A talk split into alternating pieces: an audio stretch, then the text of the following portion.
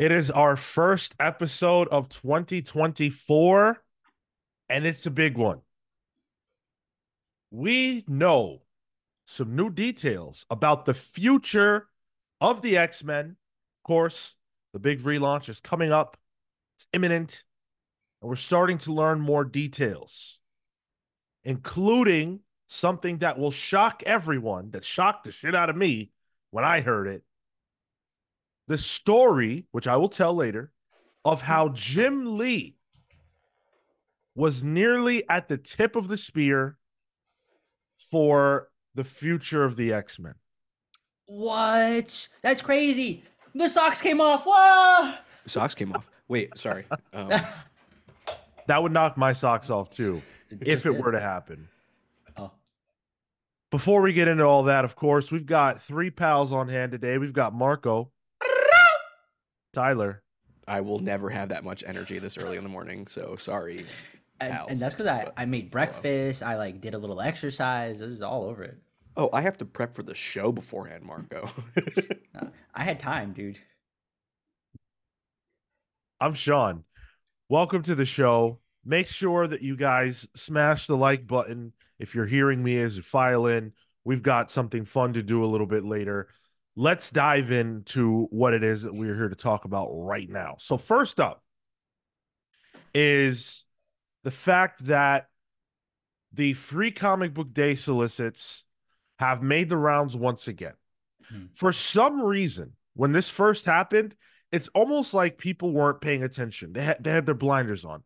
Nobody paid attention to the fact that Gail Simone was working on a story in the free comic book day issue with David Marquez on the X-Men, a Jubilee story that takes them back to the beginning that shows how you can never go home again. That's essentially what the solicit says.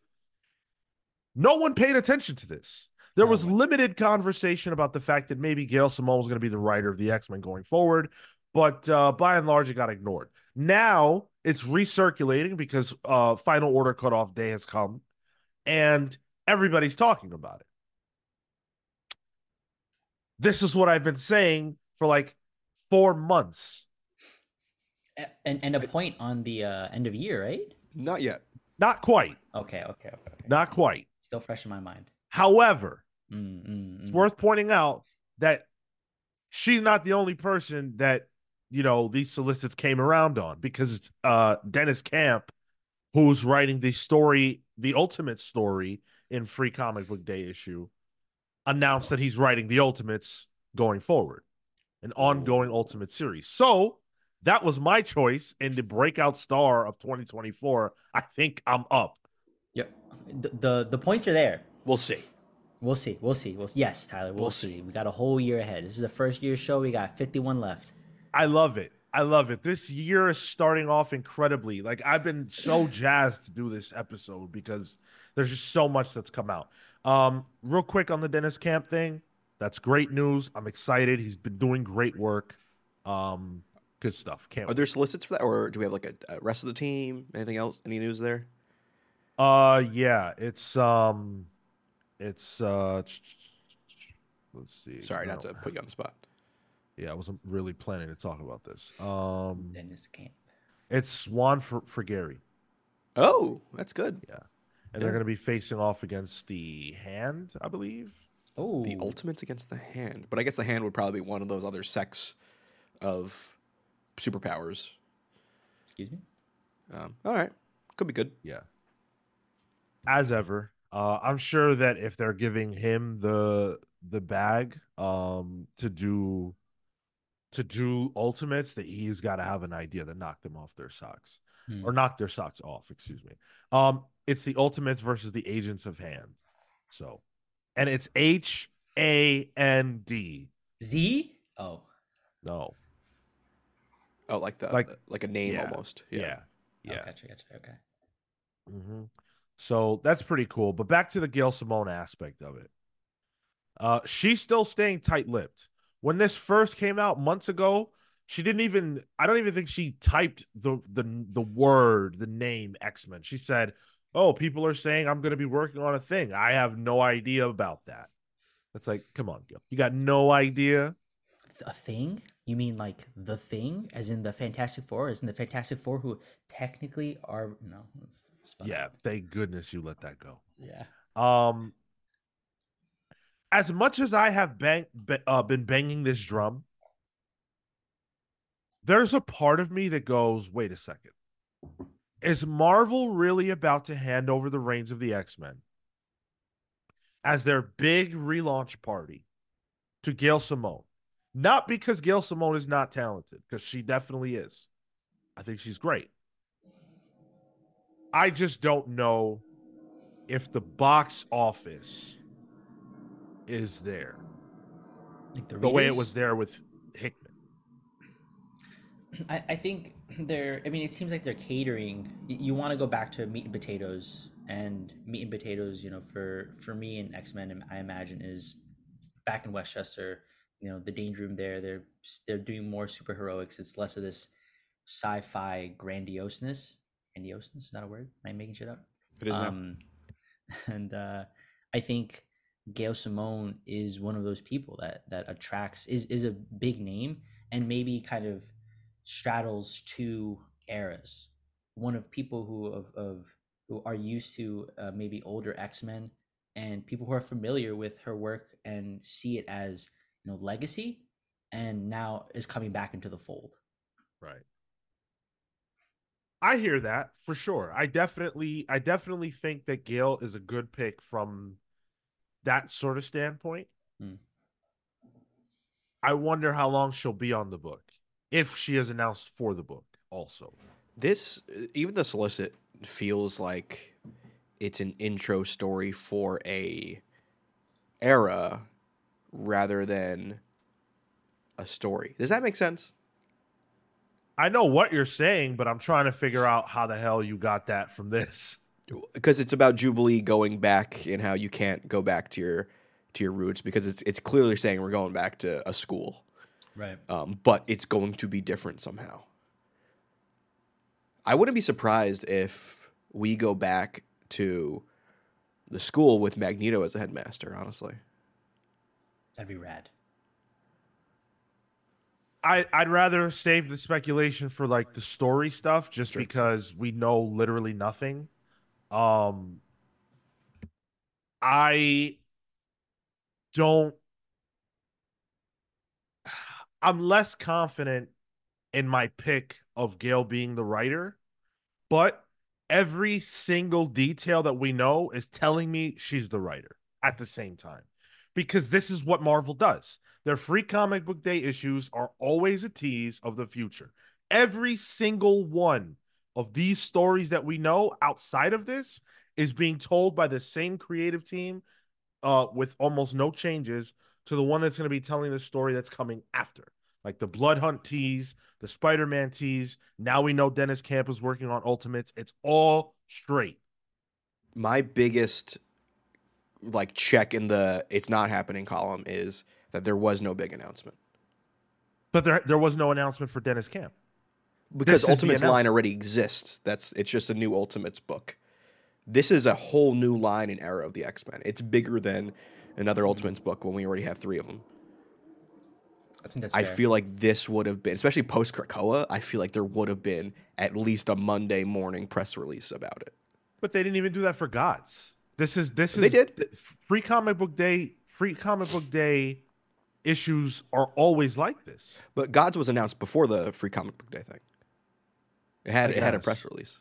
Yeah, yeah, and uh, but I think I think that point's salient, um, Tyler. I, I think you need that big, um, that big, just bombastic announcement because you're trying to drum up uh, a bit of fervor. And and as much as the the free comic book day is indicative, um, I think for something like the future of X Men, you need a a stance. Guys, it's January. It's ja- it's January. It doesn't start until what July, I know, but and if we're you're gonna, still in the middle of the end. They're they not. already They're not soliciting that until we're way closer to the end than we are. I don't think it needs to be a solicit. I think it could be an announcement. Like they remember They're- they announced in November, they're like news coming this month, and it never happened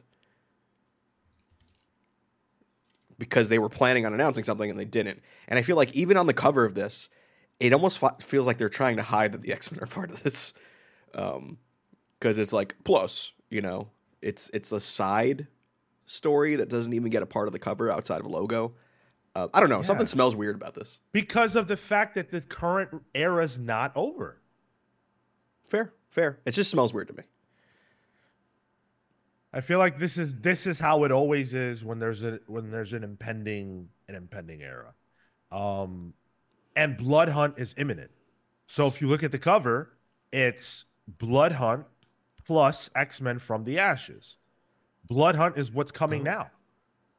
The the you know, I, I don't know. I don't know. We'll see. Um but Gail Simone could end up being announced as the ongoing writer for the X-Men. We know that she's working on this short story potentially with David Marquez. We'll see where things go. I don't think David Marquez is a guy you get just to do a one off story. If they got David Marquez back, my mind tells me that he is the artist for the X Men. Where's he been? Do we know? Like, Uh, Marquez went to DC to work with Bendis, but I don't know. I can't think of what he's been doing since that. sorry. Uh, uh, I posted the the story, uh, the the image, the, the thumbnail on our story. Uh, you know, it's a future of X Men, Jim Lee, and Geoff Johns just did a shocked face emoji reaction to it. So Sick. Um, nobody. yeah, I mean, looking at his Wikipedia page, David Marquez's, the last thing he's credited for here, which it's Wikipedia, so uh, is Detective Comics, a short story in 2020. yeah, he's been kind of away for a bit. I think. Yeah, looks like it. Did he get, did he get hurt? Do I? Why do I feel like I've heard that? I don't Hmm. know. Mhm. Uh, before we move on, because there's a lot more X related stuff. Uh, I want to say hello to the chat. I've seen, I see a lot of you guys out there. Um, thank you for joining us. We appreciate it. Let's get those likes up. We've got a fun game we're going to play a little bit later. And I want to hear your thoughts on this story. Is Gail Simone and David Marquez the team for the X Men going forward? That's the question right now. Can I throw you a question? Yes, and Marco, please put up a poll if you can. Go ahead. Yeah. How does that creative team sound to you? I am excited by it. I'm excited by it. I like Gail Simone a lot, um, and I feel like she's never really been given the ball per se. Um, and I think David Marquez is a is a phenomenal talent. Uh, that being said, would I be more excited if the name was Donny Cates or Scott Snyder or even Kelly Thompson just because of they're hotter right now? Um, yes. I'm I'm I like the idea of Gail on the book. I think Gail's uh, like you said one of those people that I mean she's one of like the more uh, prominent female writers out there. Um, and the most recent thing she did at Marvel, uh, she did more recent things like uh like Variants, um, the Jessica Jones book. Yeah. Um, but her stuff with like Domino, real fun stuff, real cheery, fun, goofy. I mean, she. Sorry, sorry, Rob, but she kind of made Deadpool who Deadpool is, um, in terms of the characterization, him being a goofy weirdo, um, and not just a mercenary. Um, so like she has a hand in X Men already that I'm pretty excited to see. And honestly, with how dreary and depressing the fall of X Line has been, in my opinion, uh, within the past couple months, uh, something a little more lighthearted it would be something I would welcome with open arms. I just don't want that at the detriment of like really, really great big X-Men storytelling. We cannot go back to basics and then go to the small scale stories. Um the X-Men the X-Men is an anchor franchise and it needs to be treated like that. We had way too many years of like little shitty X stories just to just to pass the time. It's even more of an anchor franchise coming up too. Like Yeah. it, Yeah. it is an IP anchor at that point. It's th- there's the only Marvel movie coming out in this year, 2024, is Deadpool 3. Yes. A, excited. a an X-Men movie. There is no way that the X-Men are not going to be at the top of the mountain this year. They have to be. So, Mountain on Mars.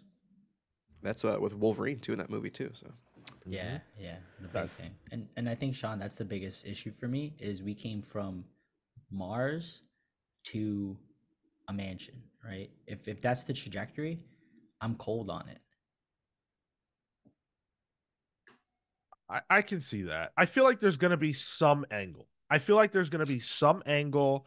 I don't think they're going to live on Mars. I think that's a pipe dream, but I think there's going to be some angle that makes this interesting and intriguing for the people like yourself that say it's way too uh way too much of a rubber band. Something has to stick or something has to be different. Um I can see that. Hmm. Uh Flo Dameron says only thing Marvel I'm excited for is the Ultimate line. Everything feels stale at Marvel. I'm uh everything feels stale at Marvel right now outside of Ghost Rider and Hulk. Ooh, Hulk's been. Oh, Ghost Rider. Let's think- let's put a pin in that. yeah, we're yeah, we're 'cause I gonna talk about on that, a little later. I have thoughts on that. Yeah. Atomic Count says I would be excited if they said they were relaunching with no more than three to four titles a month. Yes. Yes, one of them being Fallen Angels. That's what I want to see. Oh God. Uh I like that book. Yeah, I mean you gotta have a, a core X-Men title, right? So whatever you're gonna call it, uncanny, adjectiveless, who cares? Uh you have to have an offbeat, quirky book, I think. But then do solo titles count? Because we already know we're getting Wolverine. So I don't want like I don't want there to be only two X-Men team books and one solo book. In my mind, Wolverine is always separate. Like I think it wasn't until the Krakoa age where I was like, "Oh, Wolverine is part of the X Men line." I don't know why my brain always thought it that way. I see that. I see it because he's just off doing his own stuff a lot of the time. Like he crosses over, but he crosses over in other books. Yeah, he crosses over to Jean and Scott's bedroom. Hey, Hey yo, I, I think three to four titles is solid.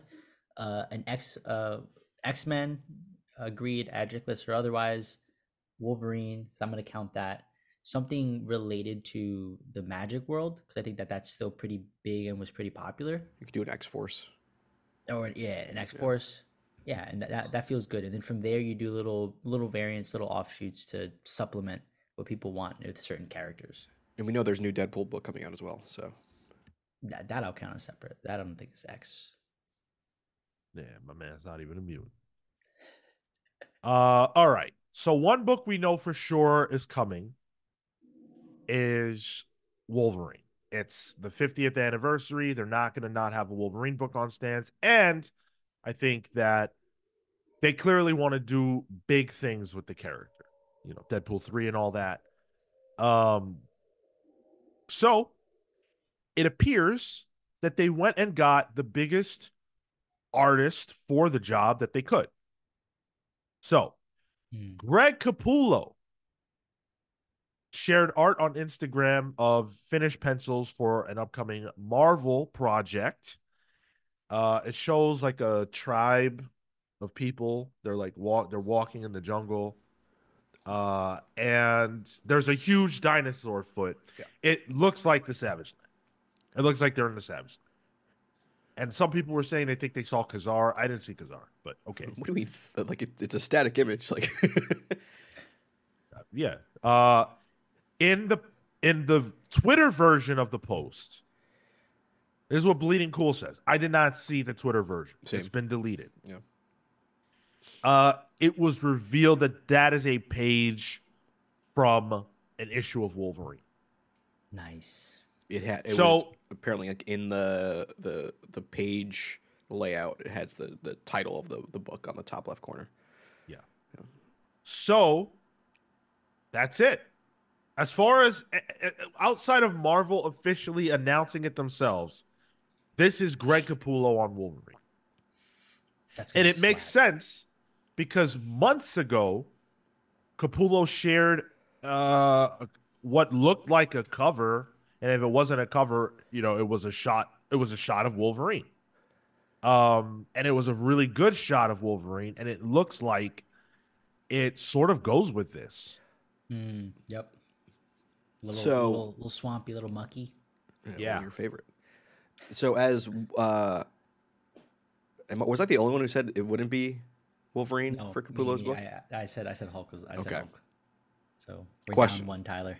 Well, not yet.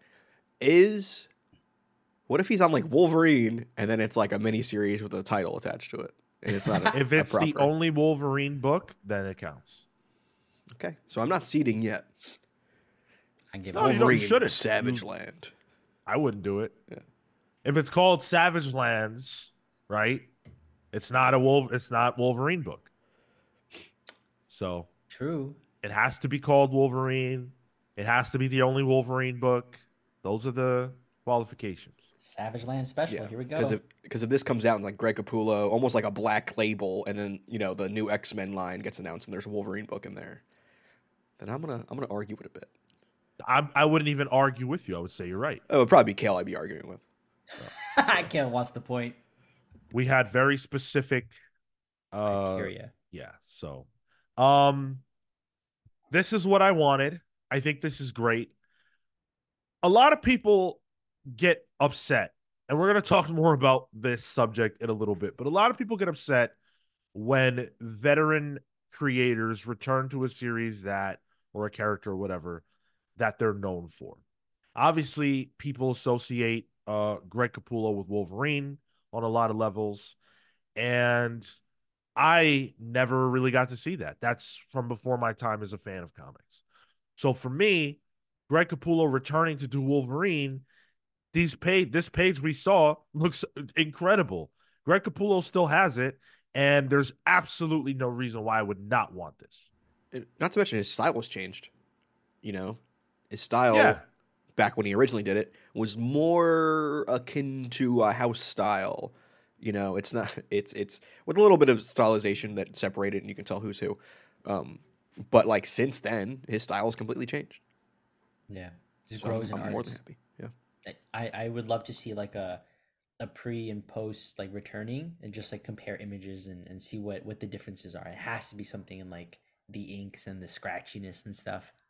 Yeah, like I think about um, it, it was uh, uh, Chris Bachalo who did uh, next uh, next generation, I believe, uh, back in like the '90s, and it feels like Chris Bachalo, but it's not quite the current Chris Bachalo. That's real out there and wild, and anatomy is crazy. So it is cool seeing those artists in a more contemporary setting. Yeah.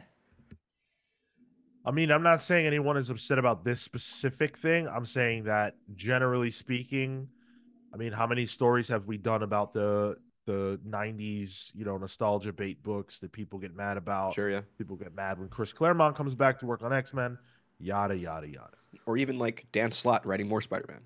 Right. Sure. Yeah. Uh that was a huge one. Yeah, absolutely. Um so yeah, I think this is great. What we don't know, what we haven't heard any rumors about is who will join Greg Capullo for this Wolverine story. Um, mean in the chat saying PKJ, yo, that would slap. I say no one. Ooh, solo? Wait, I writer think, artist? Yeah, I would like to see what he could do there. I feel like Capullo could do something really cool. Damn, I'm into that. Is so Capullo's working on uh the Creech, the the the graphic novel. Yeah, And is he is that his own thing? Does he do that alone? I believe so. The Creech? Yeah, I think it's called Creech. Or the, yeah, Um, it, it's something like that. Yeah. Um, but like the dude's been around the, the industry for long enough. You know, I like I like when I can see an artist, you know, write and do their own singular image type story. again referring to wikipedia not the most reliable thing in the world uh it says that it was created by greg capullo so i mean that doesn't mean that that no writer has ever worked on it but it does mean no no no i should say no writer other than greg um but uh yeah he's credited that way Hmm. so it's possible. Yeah, it's written. Yeah. It's it's yeah, it's written and drawn by him. So that is that is a possibility.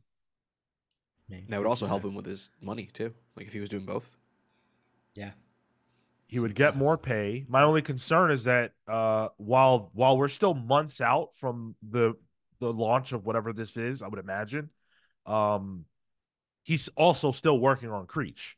So working on a, the Creech uh, trade, you know, um, and then this new Wolverine, that might be a lot.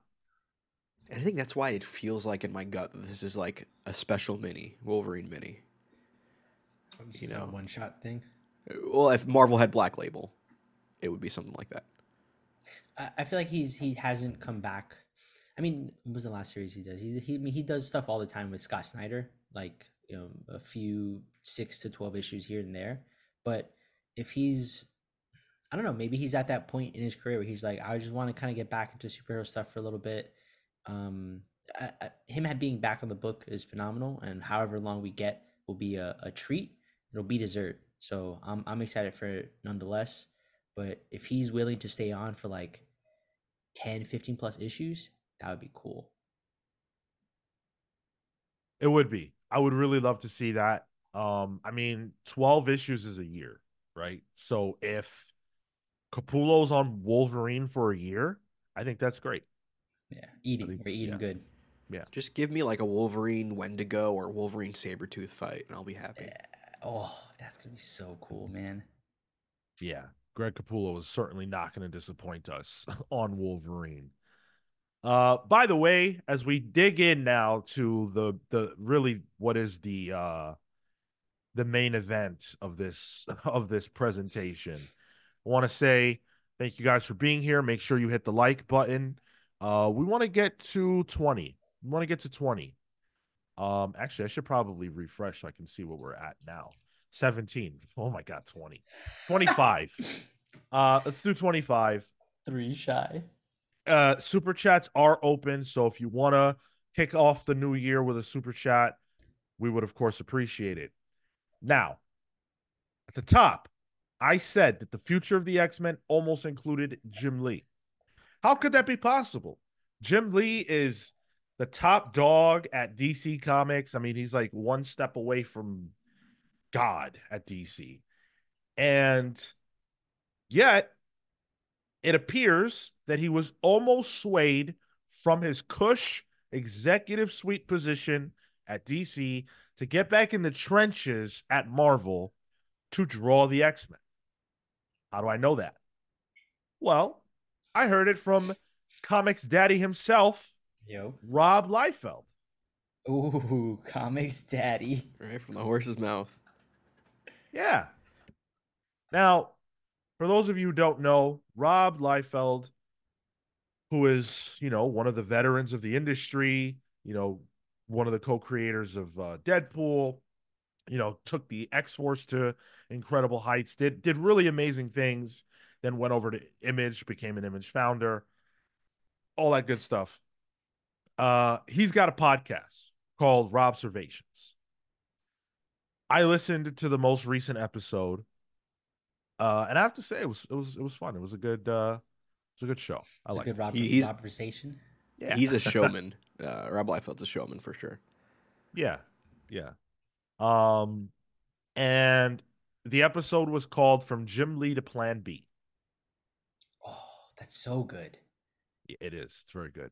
And it was aside from some, you know, side rambles, it was largely about what he has heard, the rumors that he has heard that while Marvel was planning the end of the Krakoan era and trying to figure out what would come next, the name Jim Lee was at the top of the list. Now that makes sense, right? That makes sense.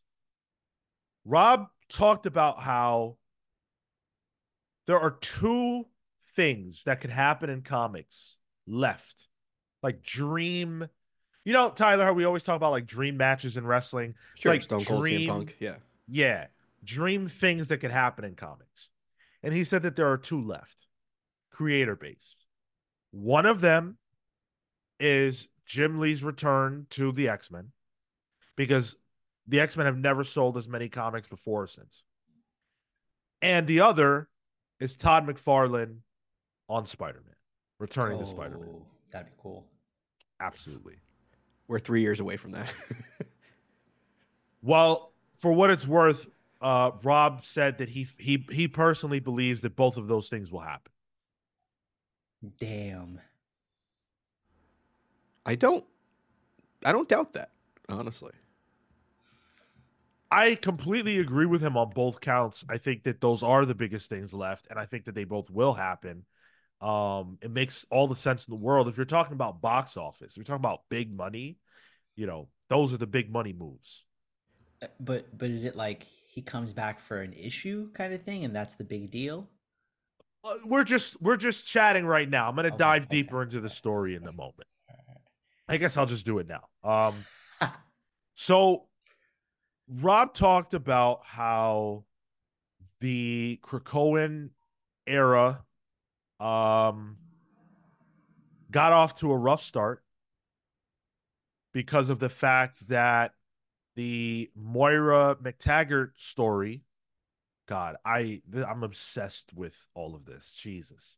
Okay.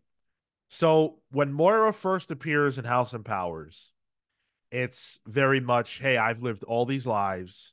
You know, we see all her different lives, and we see how in each of these lives, mutants get hunted and killed ultimately. And she's here now in the current timeline, in the current life, right? With Professor Xavier to say we have to do things in a different way at the time, uh, a lot of people drew the conclusion that Jonathan Hickman stole that concept from a book called The 15 Lives of Harry August, which is an awesome book. And Hickman himself talked about how much he loved that book and how he read that book over a long summer. And then of course you know there there are similarities. It's not the same. I think people drew that took that out of proportion. But the the writer claire north she was tweeting about this and she talked a lot about her feelings about this and rob's supposition was that she was tweeting her lawyers were talking and sending letters to marvel and that that's why marvel pivoted with moira and that's why the the lives thing never came up again really after House and Powers. It's used as a device on the part of Sinister, but it's not actually a thing that they go back to. Um yeah. I don't know if I believe that that that's why they pivoted and then made Moira bad and everything else. Hmm. Um but who knows? We'll never know. Maybe we will. Uh, hmm. I don't I don't see how Marvel, aka Disney, would back down from such a dubious claim to like an infringement. You know, it's a concept. It's not like characters and actual plot with. I don't know. That's a good point though. So he's that's how he started off the conversation. And he said, you know, and of course, waning interest came quickly after House and Powers of X on the part of readership. He even claims that the only that this uh, whole Krakoan era should have only lasted one year. But when we got into the nitty gritty, he said that in the spring of 2023, Marvel approached Jim Lee not only to get in the trenches and draw the interiors of this new X Men line, the main X book, but to be the architect and to spearhead the future of the X Men from a top down standpoint. Does that include film? No, I'm talking about mo- comics. Just just comics, okay. So you take the the artist who was a part of the biggest era of X Men of all time, the the, the best selling era ever, and someone who has almost more executive, you know, big time experience in comics at the highest levels than anybody. Anyone who could step down and draw doesn't have that level of experience other than Quesada and McFarlane at this point and you take that guy and you put him on X Men and you say, and you're going to oversee this whole deal. Liefeld said he heard this from his industry contacts, the people that he knows in the industry. A guy like that, I'm sure he has friends all over the map. And that Marvel approached him with big money because they have Disney. And there's no way that Disney would not want Jim Lee to be a part of this. If if the Marvel brass go to whoever the bean counter is at Disney that they have the contact with and say, hey, we want to pull up the Brinks truck to Jim Lee with seven figures. Can we make that happen? They said yes. So they approached Jim Lee with this offer. The story goes that he he took some time to mull it over. This was in the back channels of every pub, post con, and everything else, right? And the thing about Jim Lee is that he's a workaholic. When he was young and he was doing pages for, you know, whatever he was doing at Image at the time, he would start drawing at 10, 11 p.m. and finish and go home at 6 a.m. This is when he's in his 20s, right? And apparently at that time, you know, I guess it was Wildstorm or whatever the studio was called that uh, Lee was on at that time. There were a lot of workhorses there that would stay up all night. And Rob said he used to call Jim at 1 a.m. when he couldn't sleep. And he always knew that Jim Lee would be up and they'd both be drawing together. And they would talk about whatever was going on. So that's the kind of man that Jim Lee is. Now, Jim Lee has children and he doesn't have children like Rob does because Rob's got children that are grown and living their lives. Jim Lee has younger children. So the executive position that he has allows him to work more standard hours and get paid the kind of money that he's used to getting paid. But Rob says that Jim Lee is absolutely thinking about his post DC career. Can't do it forever. And so, because of that, this was a very, very difficult decision. Rob says that ultimately, the decision came down to not money and not what he would prefer to do, but what he can't do, which is do interiors at the level that it would take and be there for his family. Hmm. I mean, I think about what was his most recent interiors. Uh, it was so Justice his most League recent interiors was the, Squad. and this is something that a lot of people don't recognize. His most recent interiors were the first ten pages of Suicide Squad for the first few issues, however long that was, yep. in 2016. Which very good run. That was uh, Rob Williams uh, writing it. But it was only the first ten issues of each issue, or pages. Yeah. Excuse me. And even then, some of those issues would just not have Jim Lee on it. Um, it was very inconsistent. It was good. It looked real nice, uh, but it was inconsistent. Yeah, and I, and I wonder if like that's probably left a sour taste in his mouth too, just from a creative. You know, like oh, I didn't even the last book I was on, I was barely on. So yeah. I can see the want to be doing an X Men book um, there you know, as a creative? Nah, I, I think he's he's transcended. He's he's an executive now. that's that's where he that's where he's at. His mindset's at. Like, I, I don't think en- enough money in the world would uh bring him back into art unless he gave up the roles that he's in, and to take that big a step down. Um, I I don't see it. That's not strategic. Yeah this, uh, yeah, Jim Jim Lee's a he he seems like he's a he's got a good head on his shoulder. He thinks through things.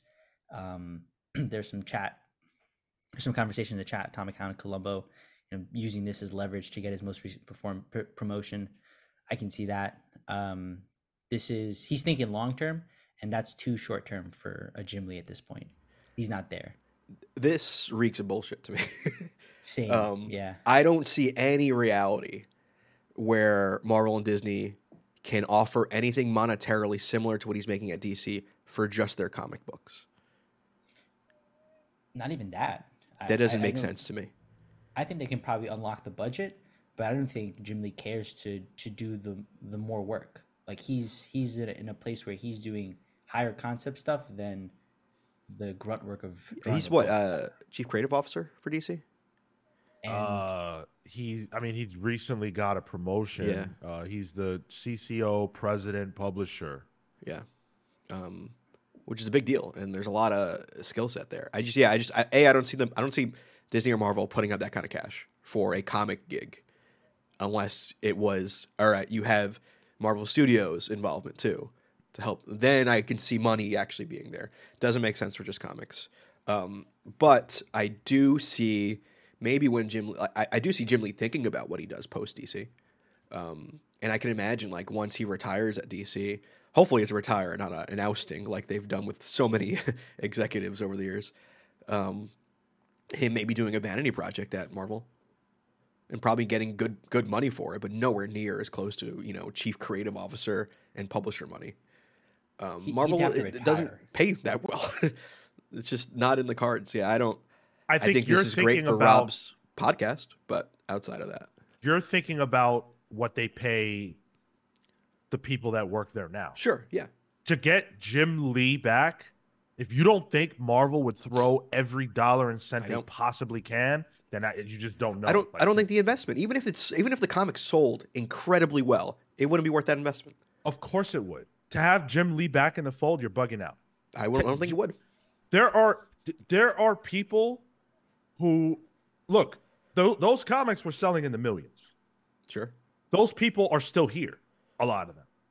Jim Lee comes back. Everybody that stopped reading the X Men is back. Yeah, they get an issue one. That's a big deal. If it, if an issue one, if an issue one that you can charge seven dollars for sells, I don't know, a hundred thousand copies, or and that's that's a conservative number. It won't sell a hundred thousand. It'll sell more than that. You're you're making almost a million dollars off the first issue of the comic, and that's probably just the the just the the blank issue or the the A cover. We're not even talking about variants and incentives and everything else. Mm. That is the hottest possible selling comic in comics. And on top of that, you don't just have him as an interior grunt worker, you have him as an overseer. Sure. And you probably sign him to a Legends deal. So you have Jim Lee for some time. And you have the X Men coming back in the films. You don't want the architect, the guy that drew the look and, and feel of the X Men Sean, from the 90s that everybody loves back in the fold? Doctor Strange was dead when the Doctor Strange movie came out. They don't care about what happens in the movies aligning with the comics. See, Tyler, but that but they actually do. The re I, the reason why they do that is exactly so they can relaunch the A so they can have something recent, a big event, a recent event with the character to sell, but also to sell a new number 1. DC did the exact same thing verbatim with Batman when The Dark Knight came out. Batman was dead when The Dark Knight came out. Dead. well, I mean, yeah, the Dark Knight. That's a while ago, that's though. a common tactic between the big two. I mean, not with Aquaman. Um, but like, I, I just don't see that money going into comics. I, I think they realize they can get Jim Lee down the line for a lot less than chief creative officer money. I, I, th- I think that they, the they would have to. He'd have to retire. He'd have to be literally bored, Exactly. bored out of his mind to do something, and then they'll come to him and be like, "Hey, I think the Legends deal makes sense. Yeah. I think his his book would sell hotcakes." Um, but where he's at now, he's comfortable in doing the work that he wants to do post being a creative, and I think he's still interested in exploring what that looks like post being a creative. Yeah. You think you think that Jim Lee, one of the greatest artists of all time, doesn't doesn't have an itch? Oh, 100%. Yeah, I I, agree, I, yeah. yeah. I, I You have said- the, You, you said he would have to be literally bored to want to do this. You think he doesn't have the itch?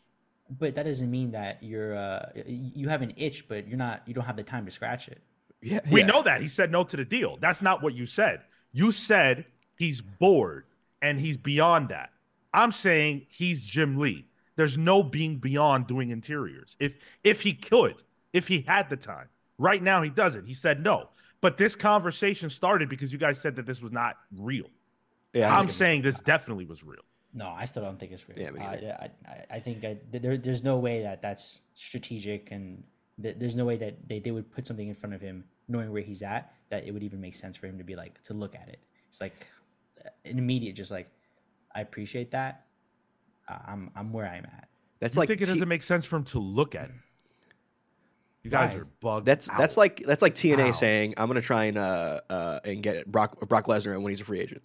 Like It's not the same on any level. That is completely different, Tyler. It's wow. it's I It's just, not I just the don't same on any level. just they don't there's no money in comics for chief creative officer if it was a marvel studios role then i would be like sure maybe there would be something there not in just comics You know what's funny? Whenever we talk about uh this subject, the money in comics, when we're talking about it, you guys always say, "Oh, well, they have Disney. It's Disney and Warner Brothers. They can pay up." But now that we're talking about Jim Lee, you're saying, "Oh, they don't have that kind of money." Of course they have no they do have that kind of money just not for comics All right. We got a super chat Yes. from Deus Ex Macchiato. $10 super chat. Thank you. That was really good. Yeah. Uh, if DC is interested in elevating their Titans, I'd rather see Jim Lee do that title than X Men. I will admit, X Men with a Jim Lee comeback would be a layup. Of course, yeah. it's it's the surest bet that exists. Titans, which is Titans- why i was like just just wait till he's not chief creative officer and you don't have to w- w- like like match that money Yeah, but why back. would they not offer it to him when they're in the middle of a relaunch? because it's too expensive Oh, Okay.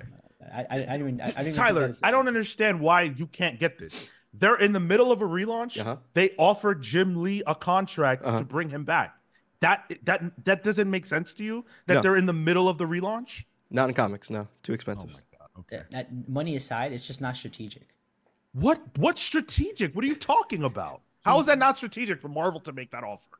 You're, you're going from an executive position to uh, Yeah. managing a line. You're not That's even responding down. to what I just asked you. How is it not strategic for Marvel to offer Jim Lee that contract? because it's not uh it's not a a lateral move it's a step down from where he's at the stuff that he's doing now is not the same kind of work that he's going to be doing and it's not work that he's interested in doing currently. That's why he's continuing to get promotions in the executive space. It's not executive work. You still haven't answered the question that I asked you. that's what i'm saying. That's the strategic part. The strategic part is matching whether or not he's doing executive level work. That is not executive level work. That is not strategic. So it's not strategic to offer the the biggest artist possible a contract. it is not strategic to offer the biggest artist possible a contract for work that he's not currently doing. when he's not just an artist anymore. Right. Yeah Okay. Well, that's the story that Rob told. I believe podcast, it. i bet yeah Um, I think it'll happen one day, and I hope it crossed. does. Fingers I'm looking crossed. forward to it. I, yeah, I do think it'll happen one day too, but I think it would be a vanity project once you know his time at DC is gone already, and he's kind of just chilling. yeah Atomic Count says, I think there was probably something to it, but given his recent promotion and most likely non competes in the deal, it's a moot point. This is before the recent promotions, and he was in the middle of negotiations with DC. The space was there. I would also argue that I also don't believe it because Rob Liefeld is saying it. weaving a tale oh, king of it. Love that guy. Unblock us, please. Um, yeah, I, I, I, I think this is just one of those. This is one of those could have beens. Um, that, you know, I guess we'll see. Time will tell if this will if this will materialize into something. Now Todd McFarlane, see they they put up money for his Spawn movie. They'll do whatever they want, baby. They got him by the balls. Okay, so so so let me let me get this straight. Mm-hmm.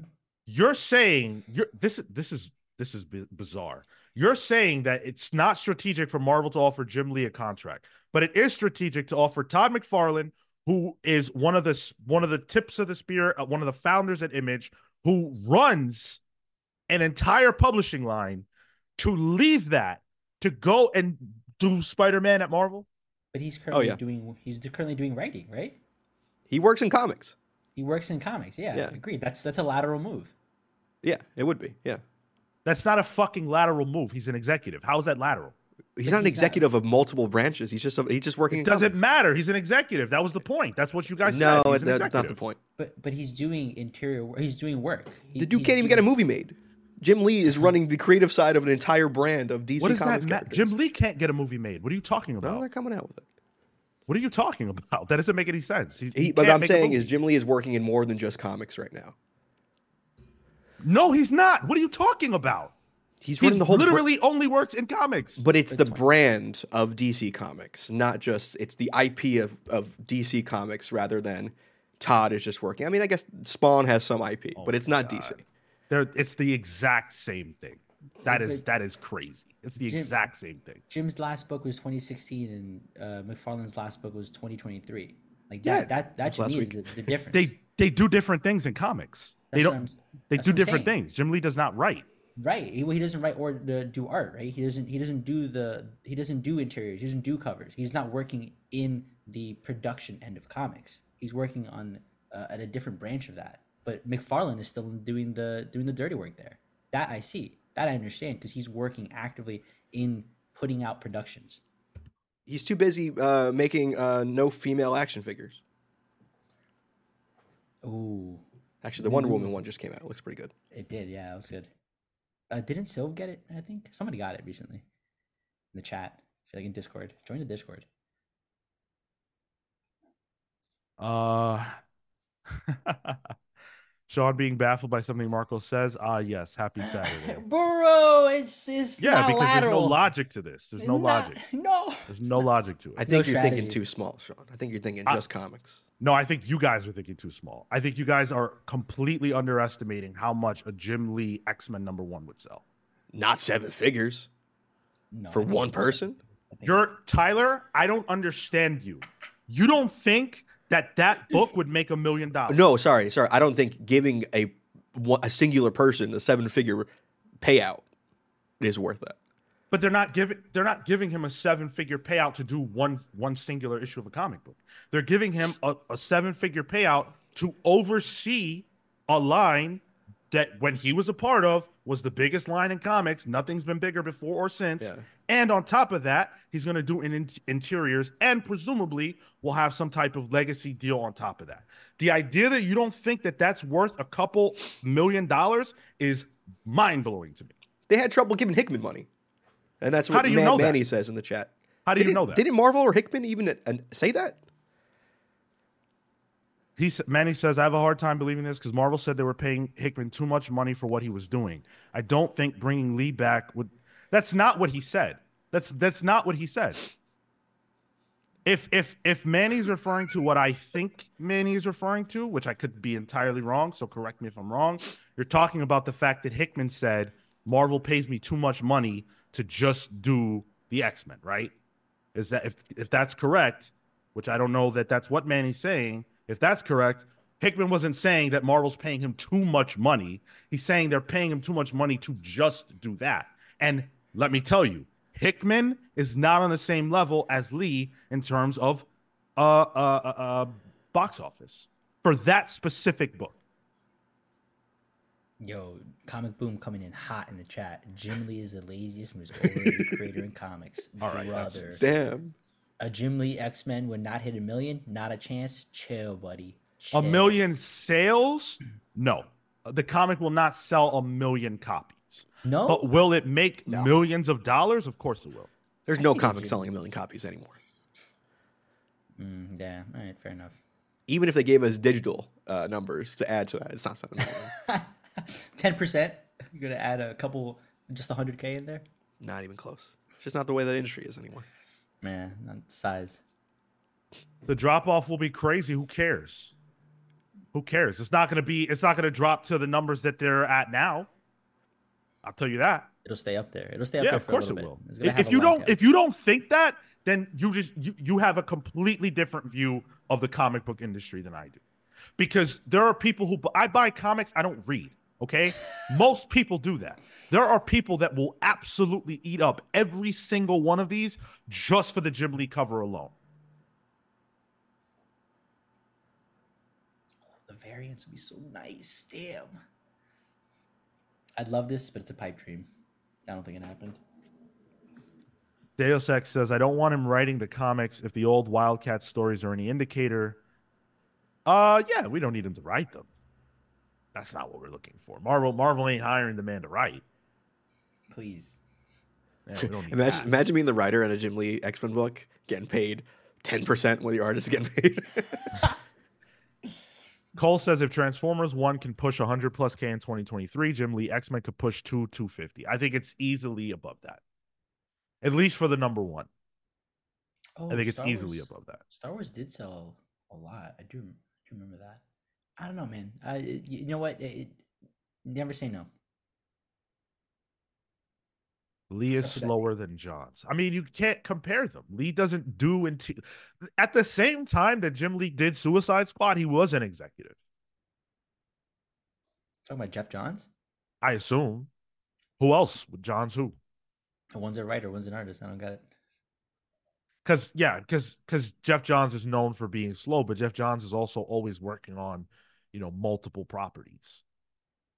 I don't even know. I don't even know how the, how Geoff Johns is known for being slow. It's Doomsday Clock that is doing that to people, which had back like consistently put out Green Lantern, consistently put out Justice League, consistently put out Geiger, Junkyard Joe. Doomsday Clock is the outlier. Three Jokers, I believe, was also That's right. Yeah, yeah, yeah. Yeah. It's just time, time management.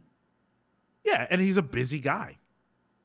Uh Deus Ex with the five dollar super chat. Thank you so much. What you do is tie his creative choices to what they want him to do in movies and offer him a percentage of the movie's success. So uh the the the idea, or at least the first part of that idea that I get is, you know, whatever it is that Marvel wants the X-Men to look like in the films, having Jim Lee present to oversee getting to that place um, and also providing some enticing art to get people excited about the X Men again. I think that would help. The wider um, audience is not excited about the X Men right now. I don't even feel like there's that much excitement for the relaunch. Jim Lee's name would do just that. I mean, it would be nice if they actually uh, announced what they're relaunching. They can't yet. It's not I know, Marvel's I know, but at least, at least if they want to drum up excitement, that's what you do. Um, Star Wars number one was the last million copy seller. I believe anything newer than that. No, I don't think there is. Um, That was over the course of years, though. Like it, it was. It wasn't that initial. It wasn't that initial launch. I don't think.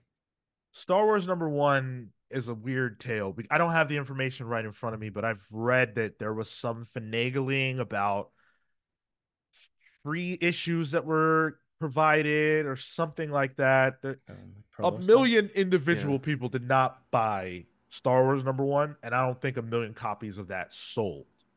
There's something fishy about that. You know who'd Yeah. know? The the printers. That'd be an interesting deep dig.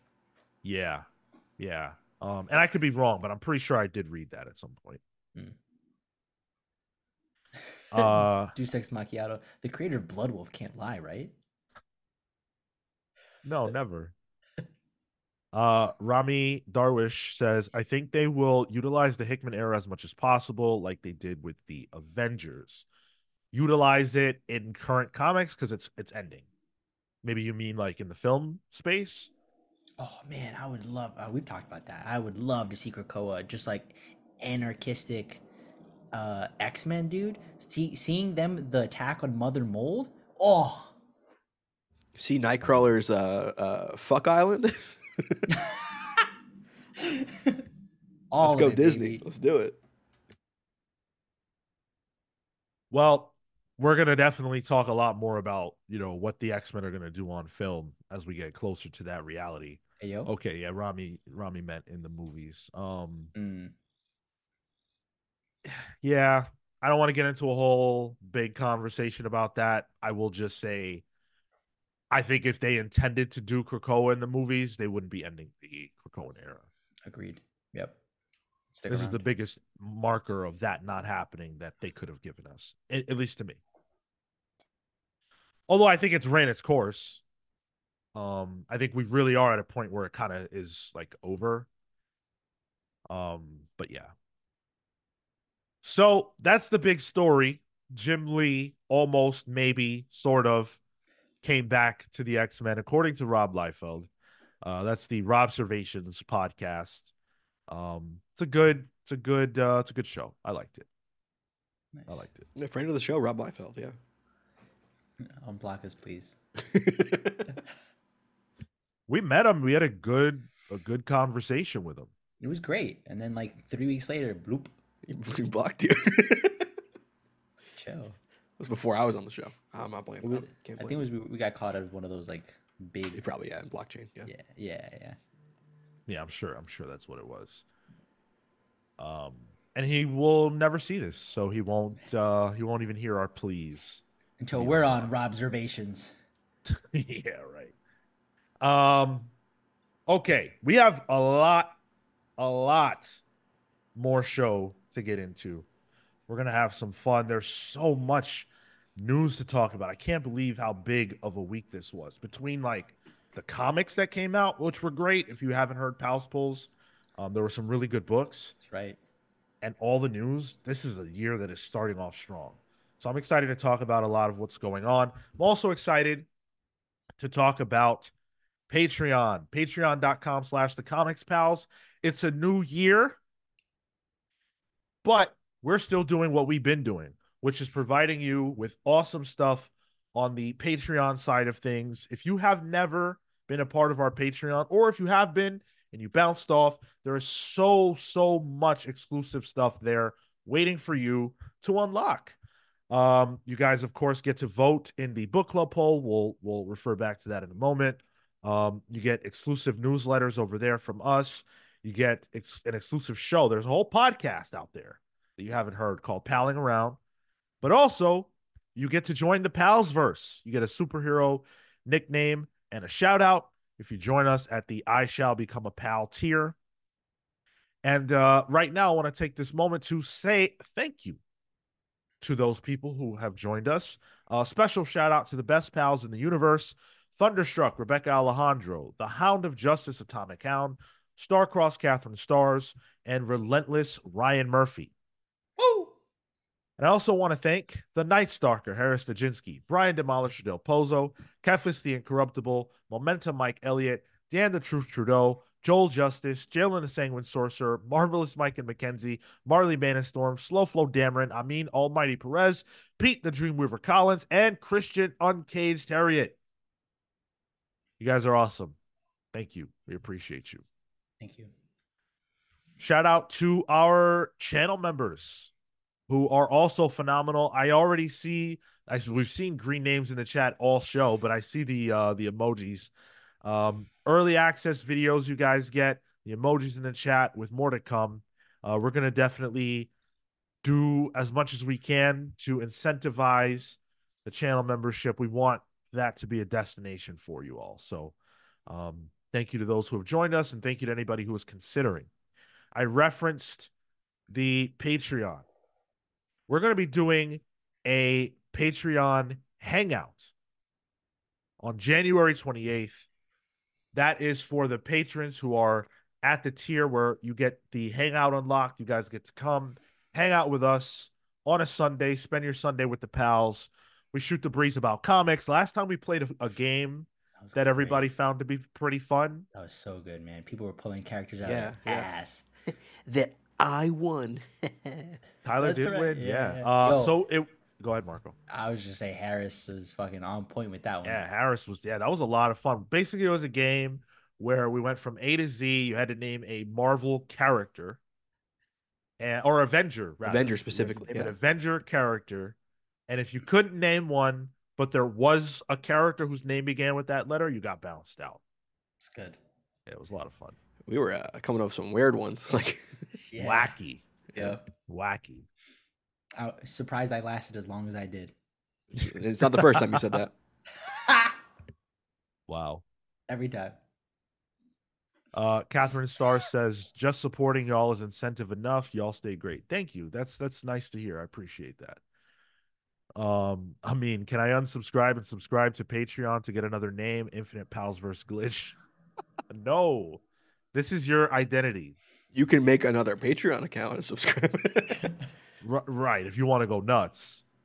Uh, but also, our patrons voted for our very next book club. They voted for what would be the first book club of the year.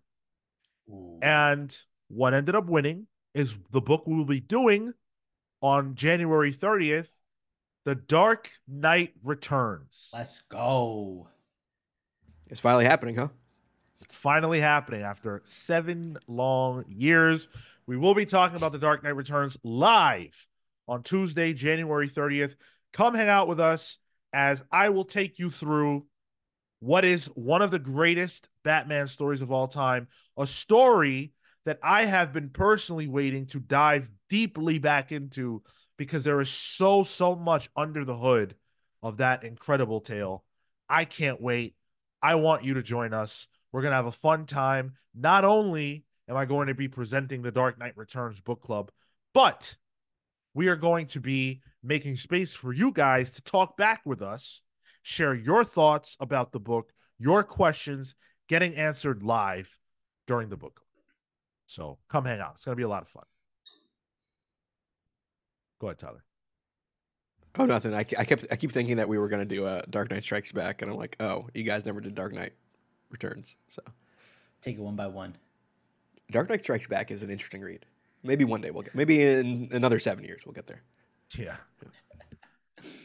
Also, I wanted to refer to the listener pick poll that is up on youtube.com slash the comics pals under the community tab. So the options, this is a cra- this is crazy. I can't believe where the poll is at right now. So we've got Titans Beast World number four, which is at 35%. Nice. Um, and and the only reason why it's not in the main show is because next week's main uh next week's Pals Pulls is crazy.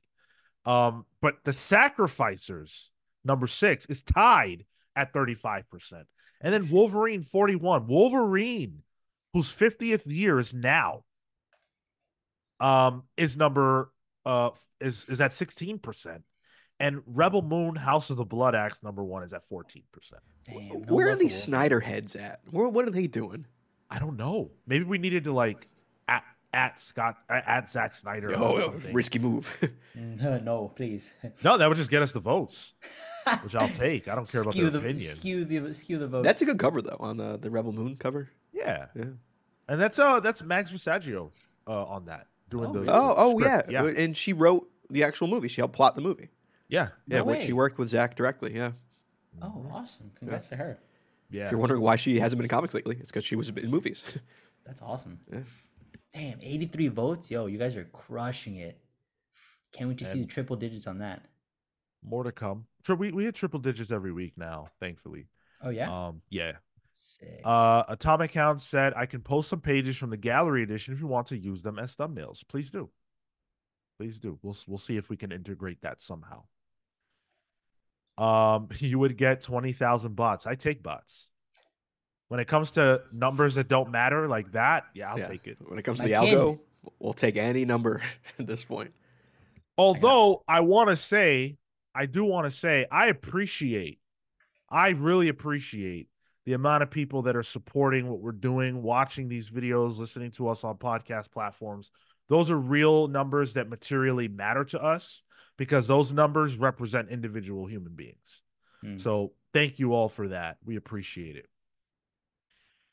Um, let- speaking of you guys, let's give you your word. We haven't done this in a little while.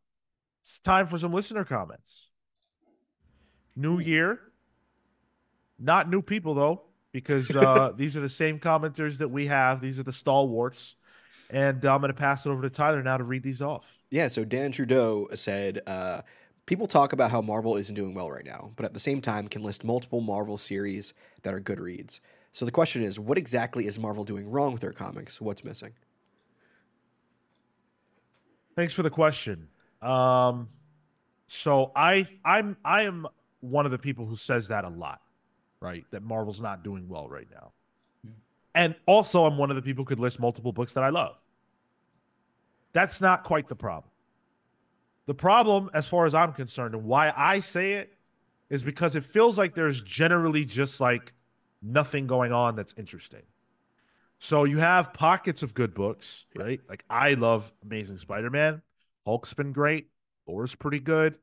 Um, and then if I was really stretching my brain, I'm sure I could think about like two or three other things. Uh, X Men Red just ended, but that was great. Um, the problem is the overall direction of Marvel feels non-existent at best, and at worst, it feels crappy. I don't care about Blood Hunt. Avengers is a wet fart. Hmm. Uh, X Men is coming to an end, but it's not ending well. Even though I did love the Fall of the House of X book that everybody else hated. Um, it doesn't feel like the structure is strong right now. And when you look at Timeless number one that we just got, that was a mess that didn't promise anything interesting to me whatsoever.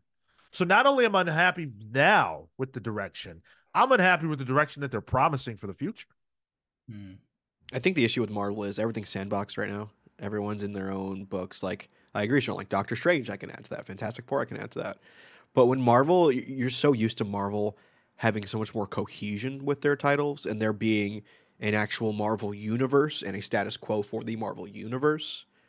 Um, that when all these books are kind of off doing their own thing, it feels like the greater Marvel universe doesn't really exist. And these books don't connect. I'm not, even, I'm not even talking about like crossovers, but it sometimes doesn't feel like they're in the same world. Yeah. A, a good example, right? Tyler, you're enjoying Gang War. I am, yeah. Why? uh, because it feels like a standalone Marvel event where all the characters are intertwining, and it's like, all right, She Hulk showing up here. It's a Marvel book. You know what I mean? Right. Yeah. Right. You could have easily done Gang War as a Spider-Man book that doesn't include anybody but Spider-Man. Yeah. Why not? Spider-Man. There's no one we've seen in the Gang War that Spider-Man can't beat. Right. It's he could do it. It's just more fun like this. Yeah. And it's not hurting anything, especially in the modern era. There, the, most of the tie-ins are like separate books. Like the dead, the Daredevil tie-in is, I believe, it's Daredevil Gang War Yep. one and whatever. Yep. You know, the Deadly Hands of Kung Fu. If you really love Daredevil right now, it's not being interrupted by Gang. And like, I think about like, I really like Doctor Strange. Great book right now. I really like Gods. Great book right now. Those books feel like they're in two different worlds. Even though not only are they the same Marvel universe, they're in the same corner of the Marvel universe. And Doctor Strange is in God. Yeah. Yep. in both. Um, so just like it, it just feels like there's no Cohesion. uh, cohesion and, and I guess I guess maybe bring the architects back to fix that. You know, uh, just maybe not all white dudes. Um, but yeah, yeah, there there's something missing. I, I will agree to that. Harris joined us on the VI PAL side of things on YouTube, the channel membership. Thank you so much, Harris, for becoming a VI PAL. I hope you enjoy your green name, your emojis, and most importantly, the early access to videos. Um, and more to come. More to come. I want to emphasize that. There's definitely more to come. Uh, Atomic Hound says the problem with Marvel is that nothing is missing. It's bloated and depth of talent is available. Creative, creative, and editorially just isn't there to support the number of titles. I completely agree with that. I think that when you look at, if you just look at the names that Marvel has access to, strong names, but you can't have Al Ewing, uh, Hickman, uh, Jed MacKay, Philip Kennedy Johnson on every single book. Other people have to work. And when you get past the top like seven to 10 n- names on either side of the writer or artist end of things, it starts to get a little like, you know, eh. Yeah, I think Hugh Lumbo actually has a good point here. DC is doing well with the whole there's a bigger picture for a few years now. Um, it doesn't hurt that every main hero has a family that has something going on. Uh, but but I think there's a there's inherently less cohesion uh, compared to Marvel in that way. Like, uh, it it feels like Gotham is different than Metropolis, but obviously they're in two they they have two two different environments, but they're partake in the same world. But that that feels different than you have 15 heroes all in New York City, and for some reason New York City feels different in every single book. Yeah, 15, try 1500. Word, all the heroes. Dude, when we were doing our Patreon uh, uh, Avengers uh, game, I was just picturing New York City in my head. They're all there. yeah, pretty who's flying around? Hyperion. Yeah. I, I I kind of agreed with the means chat here. DC is doing the same thing. No way Beast World is happening at the same time as Amazons Attack, while Batman is fighting Terminator and Wally's on acid trips. To be fair though, Wally's probably experiencing all that at the same time, bro, on that trip. I, I agree with that. I mean, I'm I'm personally a fan of a more structured, you know, line that makes sense, you know, A to B to Z type thing.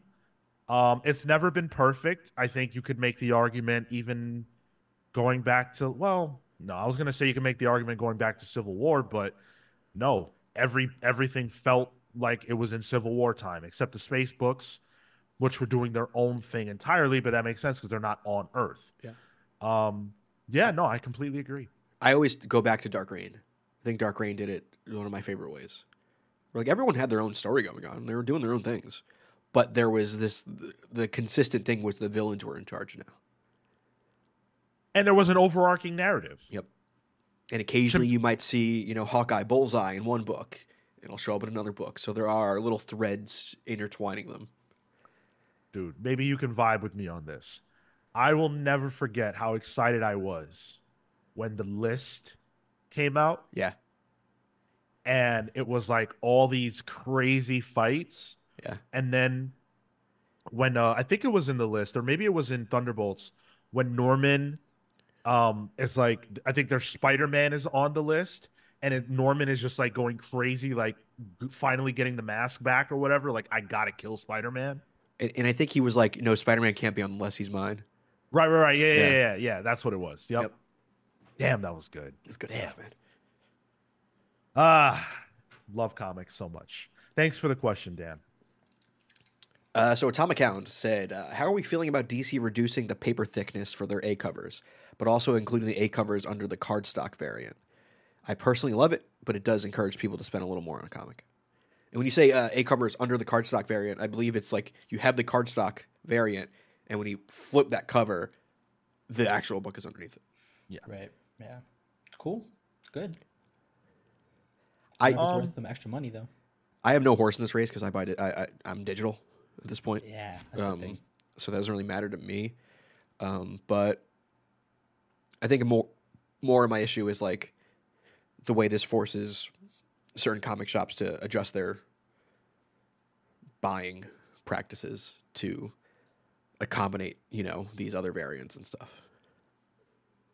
So what what I what I observed that Atomic Hound is talking about is that when I went to Midtown this week, there were A covers, and then there were um thicker versions of that with the cover underneath the cardstock cover. So it's like cover, cardstock cover, right? Flip the page, cover, flip the page, comic book. Like Hmm. interior book. And the A cover is essentially the same paper as the interiors. Yes.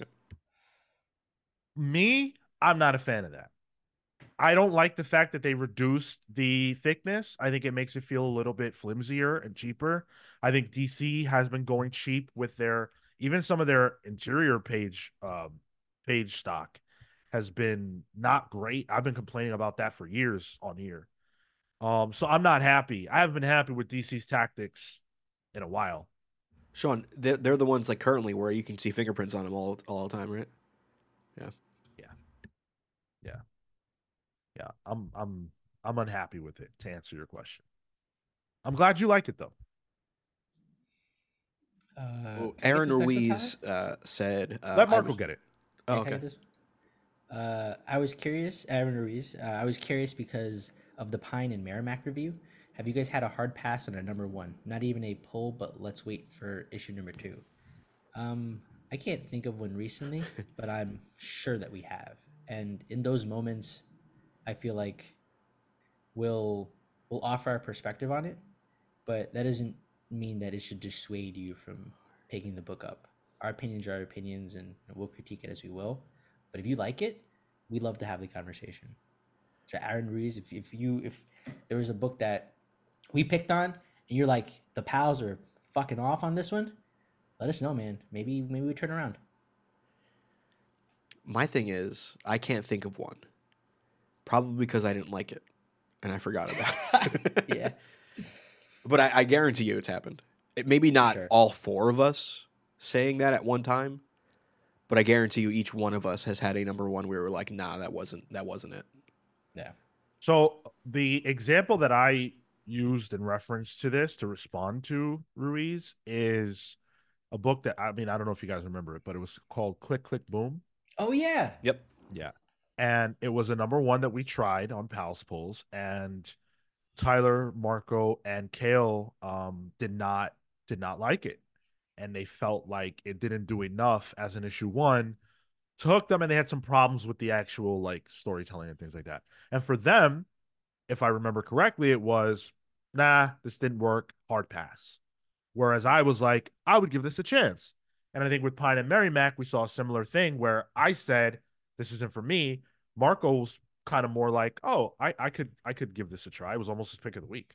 Yeah, I could vibe with it. I, I it needs it it needs work to do to get me back, but inherently it wasn't bad. And I can tell you, I did not read issue two of Click Click Boom. So, yeah. Well. I'll tell you, neither did I. yeah, and it was interesting. Like there was concept there, but execution. It comes down a lot of time to execution. If you have a good concept, but you're not expressing it or explaining what you want well, uh, you can have the best concept in the world, but I'm not getting it. It's not connecting. It's not landing. Yeah. Hey, we're two likes away from our goal. We've got more show to go before it matters, but let's let's clear. Let's clear that. Let's go even higher than 25. I think we can do even better. That's the goal, but I'm challenging you all to do even better. And by the way, also, if you're watching us live and you have the ability to open another tab and vote in the listener pick poll, you need to go do that. Yo, um, Uncaged. I read all five Click Click Boom and I loved it. First indie book I read. Hey man, Yeah, that's yeah. amazing. I actually, Perfect. I actually saw Click Click Boom on a couple of best of lists this year. So, like, it made it. It might have just needed to cook. Who knows? Yeah. And That's awesome. I'm glad to hear that. I liked it. Maybe I'll revisit it. uh, give give those two likes to for Spider Man, the biggest Swamp Thing fan in the world. Oh, he looks bloated. He's got the gout. he does look bloated. What the hell happened there? Eating good. Let's shift into the movie side of things. Let's give the movies their due. We're in a new year. Um, but Marvel is still in trouble. like Marvel Studios just just it's just like the hits keep on coming. Because now Steven Yeun, who was rumored, heavily speculated to be playing the Sentry in the upcoming Marvel film Thunderbolts, has dropped out of the project. He left the project. It was a scheduling issue, right? Like, wasn't he do, doing another movie or something like that? So he so he left the project citing schedule issues. Uh he gave comments to Variety where he said the following quote, I think for me, time passing and things shifting kind of pulled me out of it.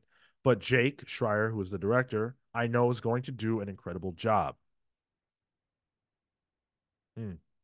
He said, uh, I want to do a Marvel movie. It took a lot of drafts of email to make sure that I conveyed the sincerity of how sorry I was to have to back out.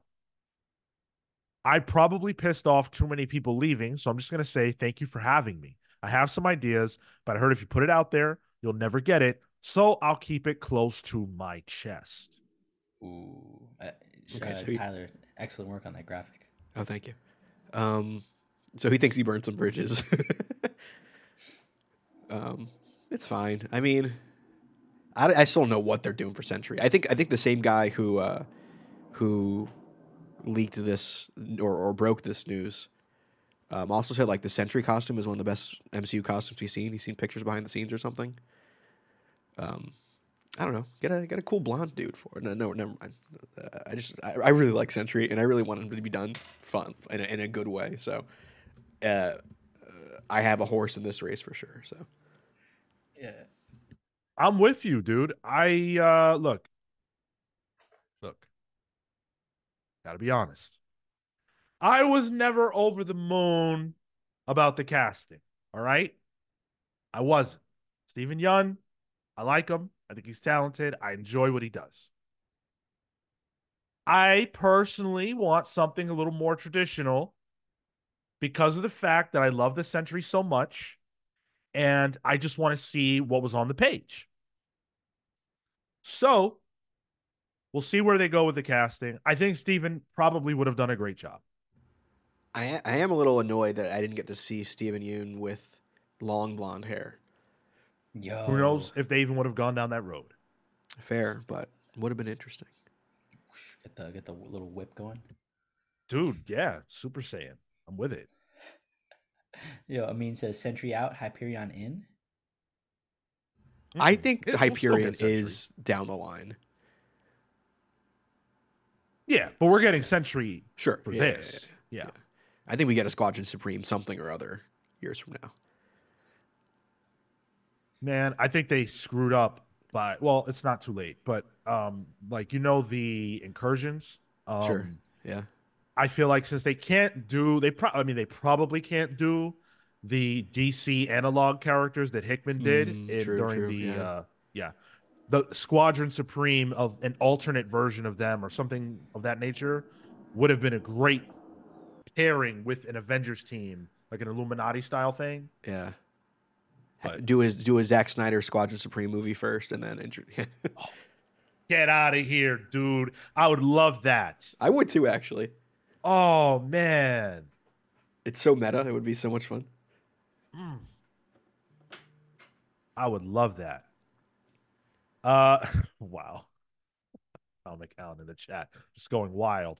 Um, I'm not a casting guy, right? Like I don't love doing the whole oh, who should play this character thing. So I'm gonna not partake. But is there someone who you think that uh should play this entry? They're good. They'll do it. Um, I don't know. I don't know why the name uh uh, uh Jacob Elordi pops out to me, but he was in Saltburn. He was uh in in uh, uh um that Elvis movie. What was the what's uh, uh, Oh. Priscilla? He was in Priscilla. Euphoria. Oh, I have him up, yeah. Keanu Reeves. Henry Cavill. Henry Cavill, I think that's a that's a, a good I mean it's an obvious good Yeah, yeah, option. yeah. That's a basic fan cast. Yeah. Yeah, I, I'm not good at this. I, I suck at casting, so I'm not gonna try. I don't watch enough movies to know who the young up and coming actors are. Reacher. Who does Reacher? Alan Alan Rich Richardson? Who's that? Uh comic boom in the chat says the guy That from big Reacher. swole dude, right? Looks like it, yeah. Alan Richardson. You can see it. Oh shit. Uh, can he act? Word. That's what matters. I remember when people wanted Brock Lesnar to play Venom in Spider-Man 3. That was crazy. Dude, I was I was like 15 years old and I, I was never a commenter, but I'd be on like superherohype.com, right? And I'm in the I'm in the forums and every post is like, yeah, Eddie Eddie Brock, Brock Lesnar, it's perfect. They have the same first name, last name the same. Brock Lesnar is a bodybuilder. He looks like uh Eddie Brock. Done deal. Done deal. Have you did, did you watch the WWE during his run between 2003 and 4? My man couldn't act his way out of a paper bag. I don't know. He, he I saw Monster in the Bank, or, or uh, what what did he what did he call it? That was that was that was Strowman. What was uh, Money in the Bank? Boombox Brock. He was kind of fun. Boombox Brock. That was fun. I mean, he got better later. Sure, sure. but this sure, is this is 2000s Brock. he needed a couple UFC punches to the head to unlock that acting gene. Oh wow. Yeah, Got his brain scrambled all of yeah a sudden. he, gets uh, he gets a cauliflower ear ear and uh, Oscar nom. master performer. He was an Aquaman. Oh, he was Aquaman from Smallville. Wow, I remember that. Yeah, cool. Wait, wasn't that? I thought that was like, what was that guy's name? Josh? Not Josh Hartnett. No, No, Josh. there was some. Ah, that's a that's a blind spot for me. I can't help it. You never watched Smallville? Okay, I'm in the wrong yeah. crowd. All right, fair enough. Um, he's Hawk in the Titans. Yes, stream- that's okay, where I yeah. recognize him from. Yep. All right. I did watch a little bit of that. I did like that. All right, fair enough. Um, yeah, I mean, this is unfortunate because I started to get a little bit excited after I heard that Robert Kirkman, you know, had had heard about it or whatever and how great the costume allegedly looked and everything else. So I'm, I'm a little bummed. I see Steven Yeun doing something in the MCU. I want to say, uh, oh no, they can't. No, they can. What the fuck, Mister Negative? Yes, absolutely. Ooh, uh, thank you for the two dollar chat. Uh, Deus Ex Macchiato. Alan was great Hawk in the CW Titans. Oh, okay. Yeah, I'd argue he was a better Hawk in the Titans show than he is in the comics. Damn. All right. Justin Hartley. That's who I'm thinking about. He didn't play Aquaman. Why am I why am I thinking he played Aquaman? That's so crazy, huh? And I know Harris would know because we were both watching Smallville together at that at that exact time. So uh Deus Ex, by the way, thank you for these super chats. You're amazing. And anyone who feels like super chatting, they're open. So um, we appreciate whoever chooses to do that. Yeah, I think we can we can afford a, a macchiato for all, all three of us at this point. Uh, I don't Sean, drink that. I just googled it. He was in the 2006 Aquaman TV show. Oh, He was the lead for that. Not in Smallville, but he was the the lead in the 2006 one. which never came out, if I remember yeah, it correctly. flopped. Just the pilot. Huh? Huh? Yo, that's yeah, it was, man. It was just Justin Hartley. Yeah, The that movie that, that show was washed. Huh? Wow. he played Green Arrow. Okay, thank you. Yes. Ah, Okay, that makes sense. Yeah. All right. Let's keep talking about the movies, but of course, you know, if you're talking about Marvel right now, they just lost Steven Yeun, which sucks for them. And then another hit. Well, I guess this isn't a hit. Well, no, Hickman or Hickman Majors, Jonathan Majors, being fired, which I saw people saying it's not official. It definitely is. He's definitely fired. There's no doubt about it. Marvel has confirmed it. Kevin Feige hasn't personally said it. Marvel hasn't put out a press release saying it, but all the trades have been informed that it is official. So, for those of you who don't know, Jonathan Majors was fired from the role and is now, because he was found guilty of, you know, some degree of assault and battery, um, and I believe harassment was also on that list. Uh, he's been fired. The question has been, what will they do? Will they replace Majors or will they move away from Kang altogether? Rumors circulating suggest a replacement. Hmm. Now, this is not confirmed by any means, so do not take this as gospel just because I am saying it. But the rumor mill is suggesting that uh his name is Colman Domingo. Yeah, also on Euphoria, I believe. You got On won a, Euphoria. won a Golden Globe for that or something like that, or an Emmy. Won an Emmy Yeah. oh, okay, yeah, in the color purple, yes. also in the wa- uh, Fear the Walking Dead.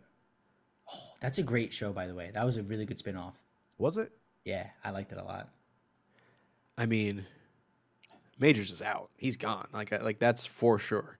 Especially after you get cooked by Katt Williams as bad as he did. Like, oh, like, you can't come back from that. Uh, so uh, replacing him with somebody who is unproblematic and a good actor, sure, sure.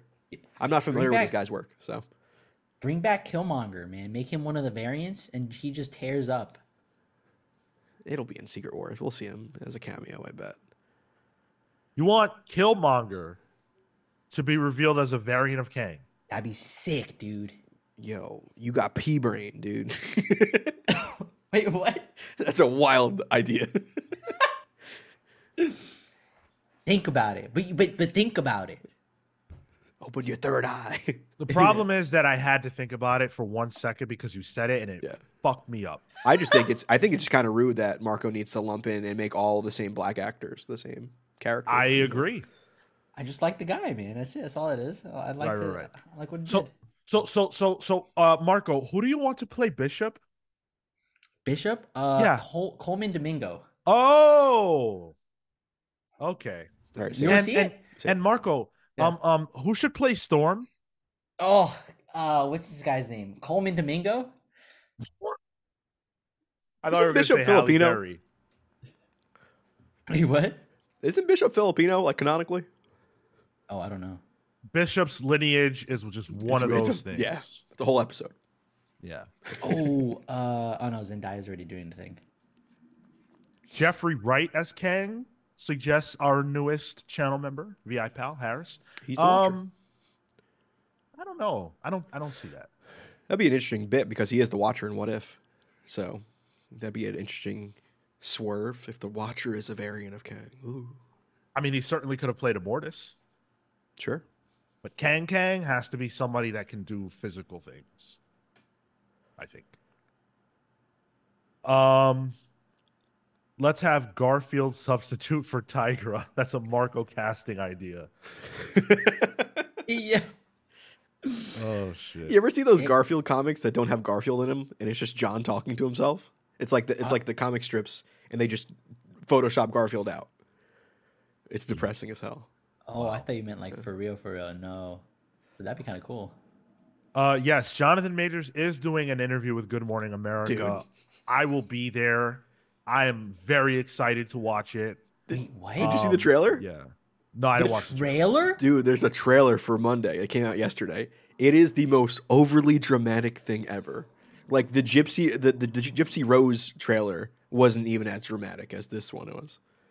He's like starts crying and he's wiping away his tears all dramatically, and then he breaks up a high so school fight in the background. No. That's the that see that's the issue I have with this guy. Well, on top He's of the corny. fact that right, like everything that he has done, dude. Oh my god, I was watching the news. Oh fuck. Okay, I was watching the news. Right, TMZ, in fact, and Wait, wait, wait, wait, wait, wait, wait. Hold on. you can't say I was watching choice. the news and then say it was TMZ. TMZ is news. Didn't you hear? Ay, Um, ay, ay. And on it, they were showing coverage of the Jonathan Majors trial.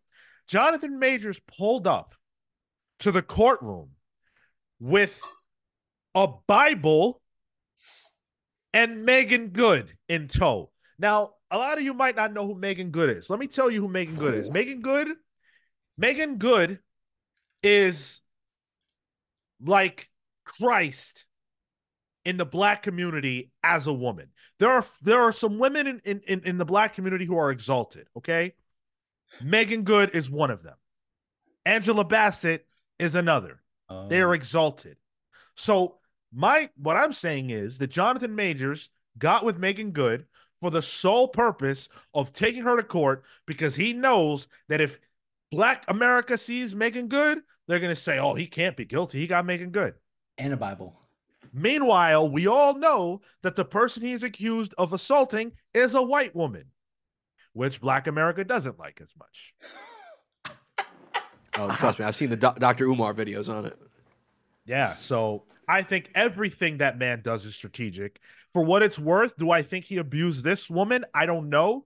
I'm not. I'm, I'm not. I wasn't there.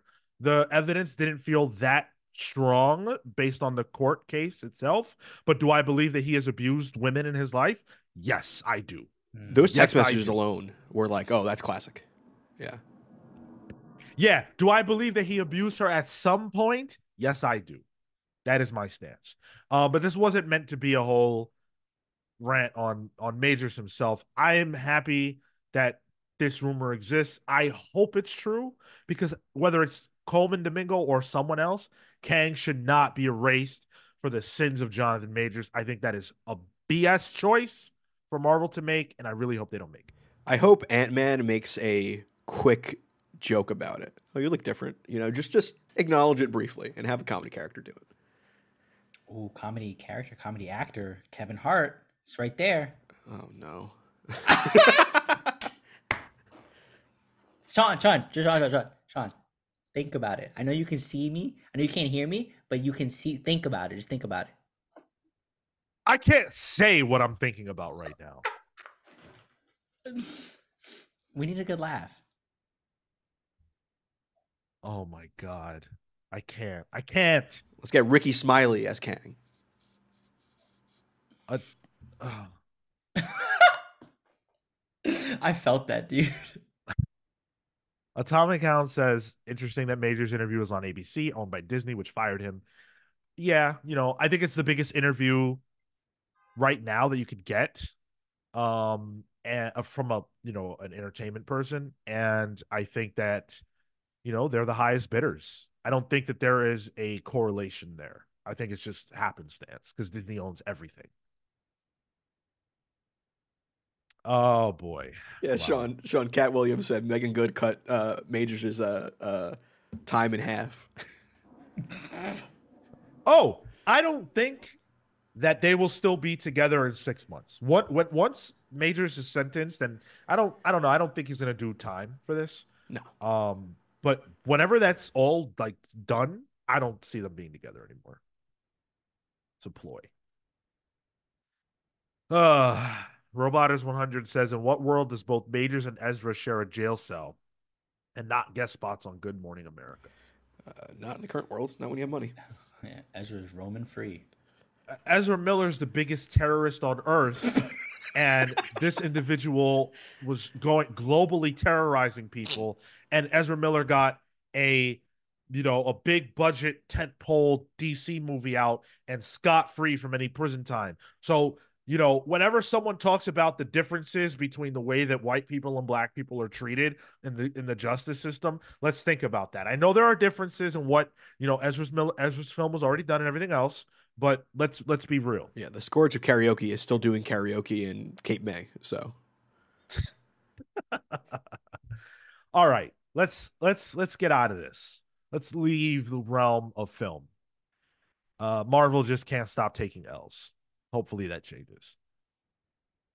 The Justice League has been absent from DC's comic books. Uh, Amin Perez says, I could think about bigger terrorists.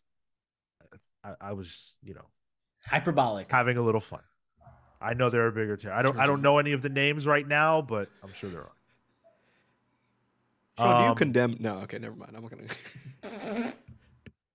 So the Justice League has been absent from DC's comic book line for some time.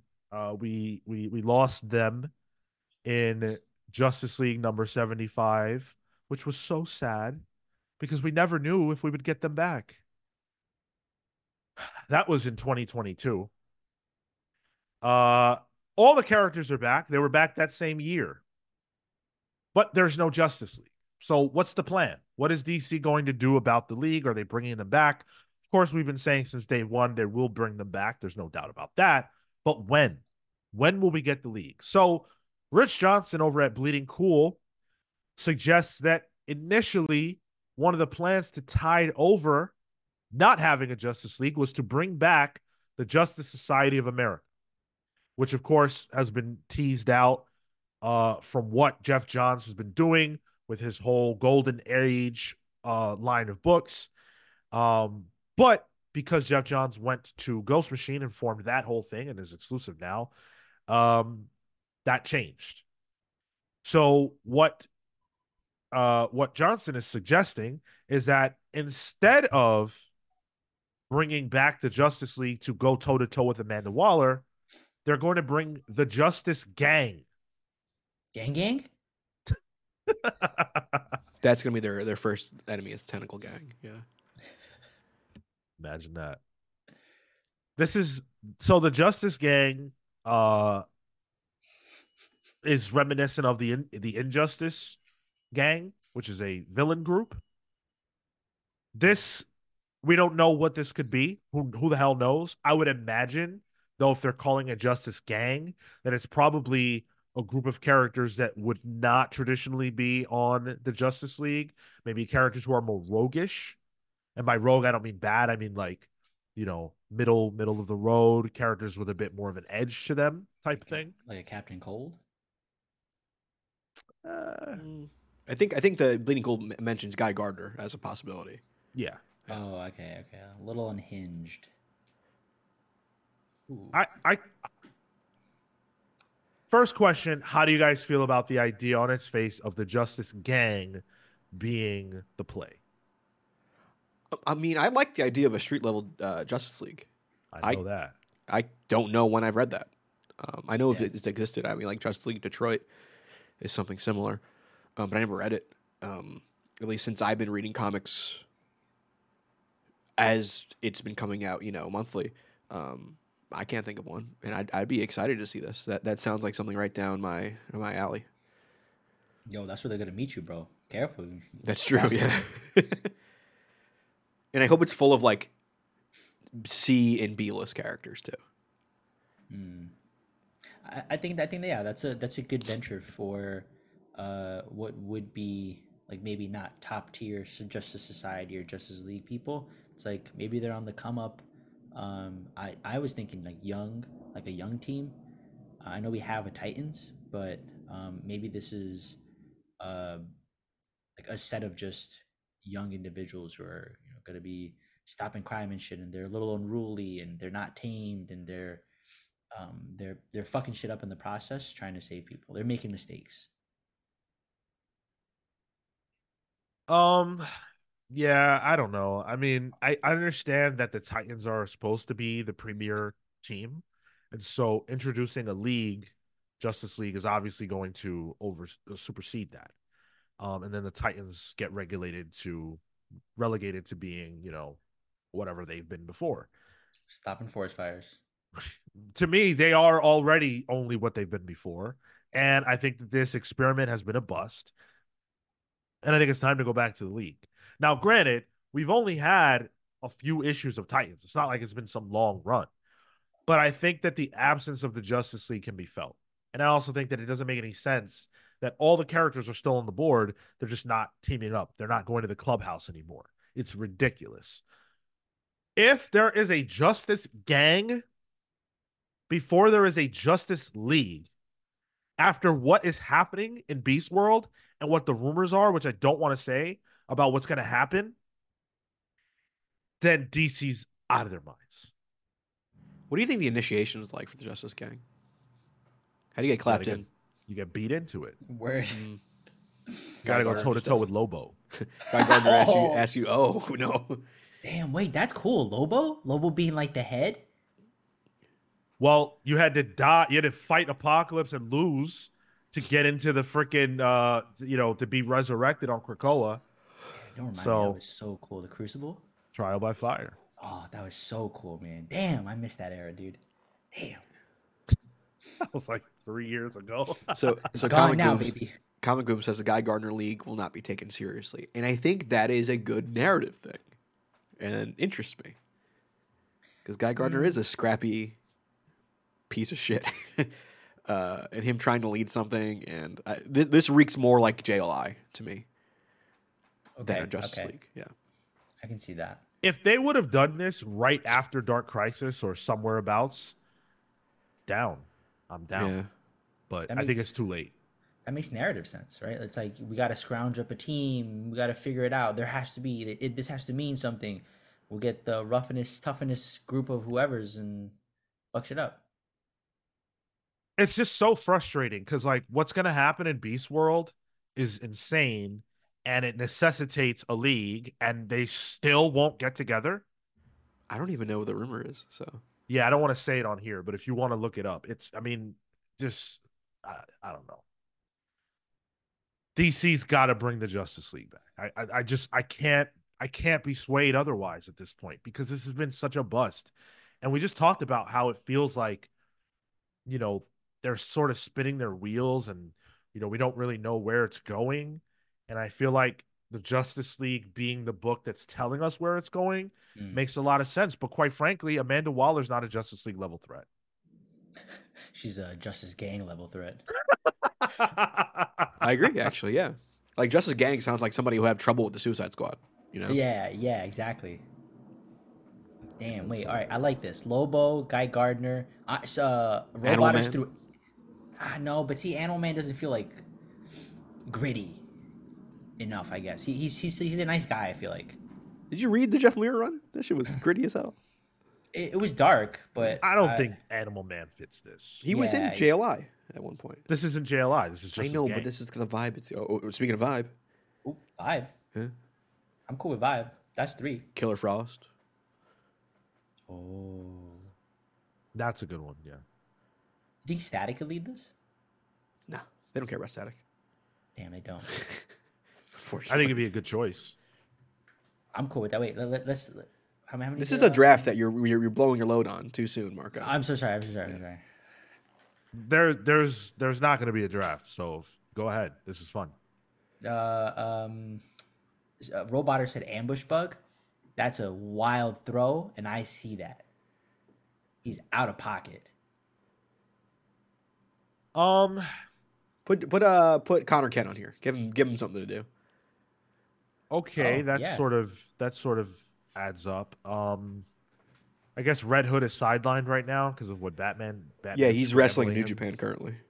yeah, yeah. Ooh, uh, Amin says um, Midnighter and Apollo. Uh, I guess he's some. I Wild think they're Sword too vibes. they're too strong for that for what I think this team is. What do they even do in current comics? Nothing. They were a part of Superman's authority. Oh, that's well, right. yeah, Cole years says ago. Plastic Man. That's pretty good. that could be fun. Black Yeah. Adam would definitely fit. Mm. He might street be a little too overpowered though. There have to be people that are powerful.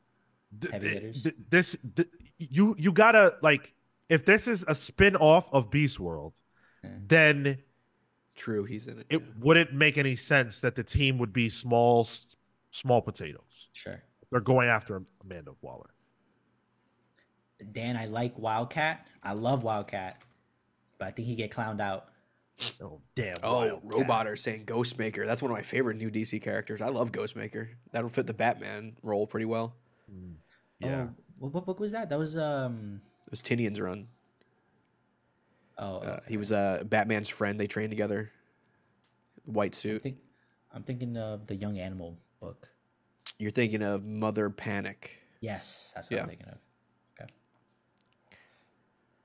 Which How about Black Adam's brother-in-law Osiris? yeah, yeah. I mean, how obscure are we gonna get?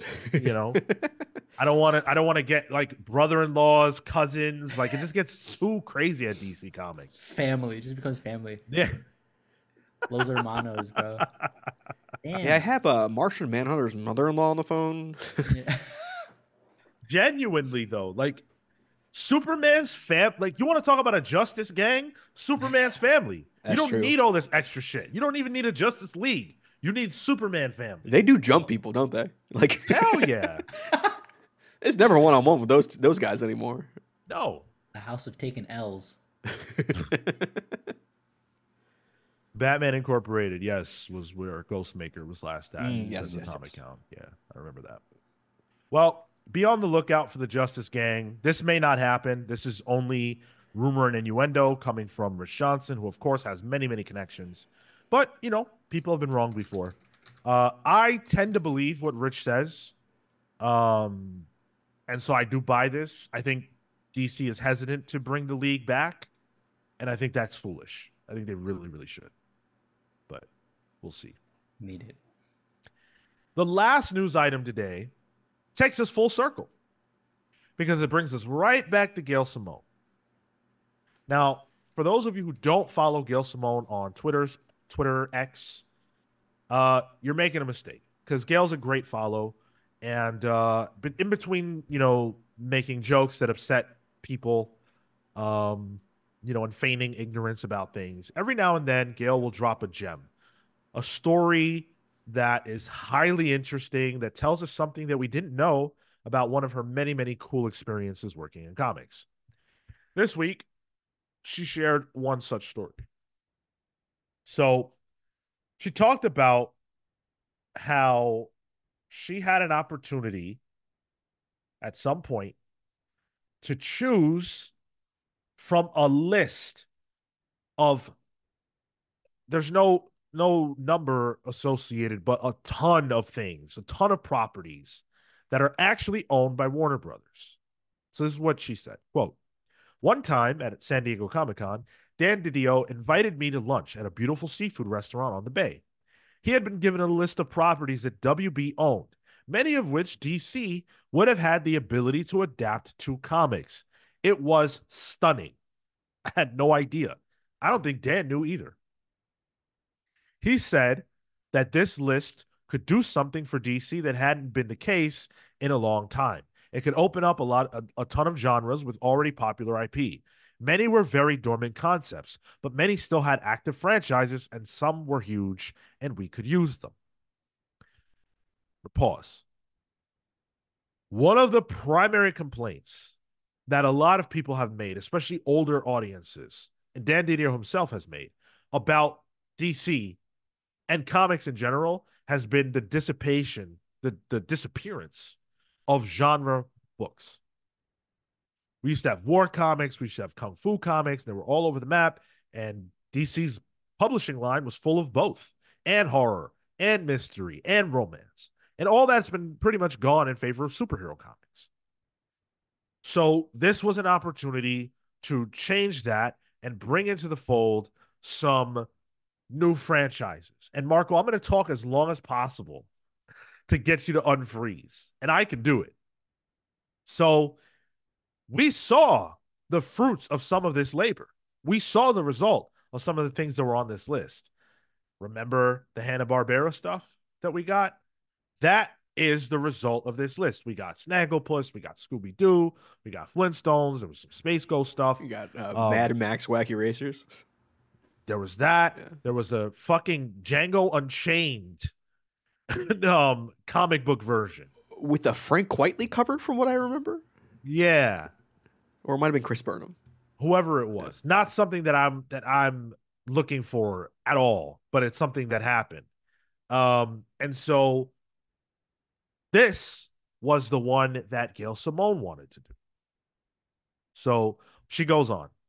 Uh, so there were a lot of things people know, like Mortal Kombat and the various Bugs Bunny type things. But the list just went on and on. Things like Three Stooges and a ton of toy lines and action movie franchises. It was an incredible list. Marco, I see that you have unpaused. You, you, Gail Simone went on. Oh, I see. Well, I was reading her quote from before and you paused. Um anyway, uh so she went on to say, and I chose Mortal Kombat.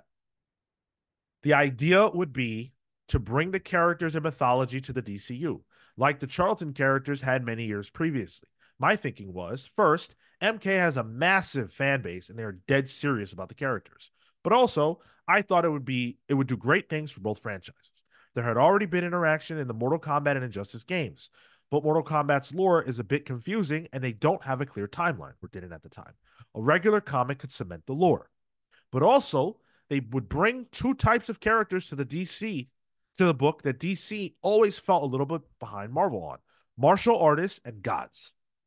DC's martial arts lore seemed less fully realized than Marvel's to me.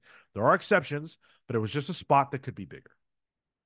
So she's establishing that bringing Mortal Kombat into DC proper, which is was the concept here, would allow them to shore up their martial arts game and give us martial arts comic books and give us gods. Because outside of the new gods, which are like, you know, gods ish, DC doesn't really have like gods that much. Huh. I mean, could DC have Raiden in, in the books? You know, a lightning based character that isn't black? well, she used him actually as an example of what they could do. So uh, she talked about how Marvel's got you know great gods and the stuff that they've done. Um, but she says, and finally, the idea of an annual fighting tournament for the various realms could lead could be a massive boost to DCU's coolness factor. Black Canary fighting Sonya Blade, Superman versus Raiden, Plastic Man versus Scorpion. The matches would have been huge. Wait, what was the last one? Plastic Man versus Scorpion? yeah, that's so random. he just yeah. does get over here and it just stretches him out instead. Yeah, that's so good. I felt, quote, I felt it would have been a real addition to the DCU and also a chance for Mortal Kombat to tell big lore stories. We were going to have three ongoing books. I've talked about this before. The sad end is I worked on it for a year and it fell through for simple corporate stuff. But it still kills me to think about that list. If it had worked, if DC had even a few hit books featuring WB properties, it could have added entirely new readerships, people who love monsters or action movies, or all the other genres they had access to potentially. I loved the the He-Man stuff. Um, and I'll tell you this. The only reason I picked that up was because Swamp Thing appeared in that crossover. And then from that point on, I picked up maybe three He-Man related titles. Like it was an entryway in because at that point I'm forgetting who the writer was, but it was just good storytelling, good adventures, and I'm like, damn, I remember the cartoons. Like and I was never super involved with them or or super just like you know I have to tune in, but I catch one or uh, one or two episodes when it was on, and to see them come to life in this way, uh, I thought was a great just utilization of those characters. And you guys mentioned earlier the Hanna Barbera stuff. Well, I guess that's technically still Hanna Barbera, but uh, you mentioned like the the more classic cartoon characters. It just makes sense. I Scooby Doo, uh, the Apocalypse story, loved it. Like all of that stuff was just great, great storytelling. And I think Gail Simone's right. If you want to introduce these characters, the familiarity is easy to get into, and you have people who can execute execute well. Easy money. It's a shame. I'm very sad that we didn't end up getting this. This is something that she's talked about a little bit before. I, I knew the the Mortal Kombat piece of this, but it's sad because Mortal Kombat actually is really, really cool. I don't know if either of you have familiarity or chat if you guys do, but I'm a big fan. And what it hasn't really had is great storytelling. Hmm. It suffers from the fact that it's a video game. Fighting game stories are hard to tell because there's no telling what character you chose to play as and all that kind of stuff. You have to service all these characters, and Mortal Kombat has so, so many. The storytelling got better over the years because they decided to go with um, a story mode that lets that makes you play as various characters, and so the story is like about them all. But they, it just hasn't been amazing. I think Gail Simone, someone who clearly has some passion for Mortal Kombat, deciding to take that lore and comic book it you know, really sit down, create a Bible, create a timeline, which they recently did with the with the most recent game, Mortal Kombat One, and figure out a way to integrate that into DC, and not in a way where it's like, you know, Sub Zero and Superman are constantly at odds or teaming up, Batman versus Scorpion, not like that, but you know what she laid out, an annual tournament where you can do these kinds of matchups and fun interactions. You know, maybe Shang Tsung becomes um one of the big bads at DC for an event. Damn. Or Shao Kahn or somebody like that. The DC heroes have to go to Outworld to Mixing- stop Shao Kahn. Mixing That's League sick. of, League, of, League of Shadows with that too. Oh my god, dude. Come Batman on. would have fun with those characters. Like Batman, I mean, Batman most malleable character in comics. Um, that could be cool. Yeah, I'm not even a big Mortal Kombat dude. Although that new movie was pretty good. Yeah, it was cool. Yeah. I, I like the first movie. I'll watch the first Yeah. movie any day. Honestly, yeah. The uh, remember the when that Damian arc started and he had the tournament. Yeah, Yes, yes. Perfect, dude. That would have been that. He, he could have just been transported there. He's building up his character th- through that universe. Like perfect. Yeah. I I think that I think the the possibilities are endless. And I think we saw how DC's creative teams could work with outside IP during the Hanna-Barbera phase. All the I didn't read everything. All the things I read were great. The, Most the of it was Elmer great, Fudd Oh, special with the the Tom King Batman Elmer Fudd thing. You guys don't rem- you don't remember that? Yeah. That's when they did a couple of crossovers like that. They did like a Jabberjaw Aquaman one too. Yep. Yeah, The one that one won an Eisner. The uh, Elmer Fudd one, I think. it might have actually best single issue possibly. I think so, Yeah. Yeah. Flintstones was obviously phenomenal. Yep. Check out the book club. We could have gotten so much more. It's a This could be- shame how yeah. little of what could have been we actually got. uh, my my biggest gripe was again in that Scooby Doo world. I love Scooby Doo, and to get more like adult oriented Yeah. murder mystery story, that's that's in genre. That's in genre, and you're getting a different version. You have the you know the classic Kitty uh, Scooby Doo with Bat Your Batman crossovers. That's from the cartoons. That's OG '60s, man, and to see them grow up affected me uh, a lot because it's like wow this is this is a different take it's it's a little grittier it's fun um and it was something i've I, i've fantasized because it's uh it almost feels like fanfic you give me like a legit murder that they have to solve in in It's fun. yeah Now, all of this is incredibly interesting. And it serves as well, actually, before we get into that, before we do that, WB properties. Gail Simone says she cannot remember what was on the list. Are there any WB properties that you wish they would have done something with? There's tons, but I feel like I might be using them soon. Fair enough. Yeah. Uh, I'm. I mean, I'm not surprised because of all the the moving parts of this, but like a Harry Potter comic, Mm. Oh.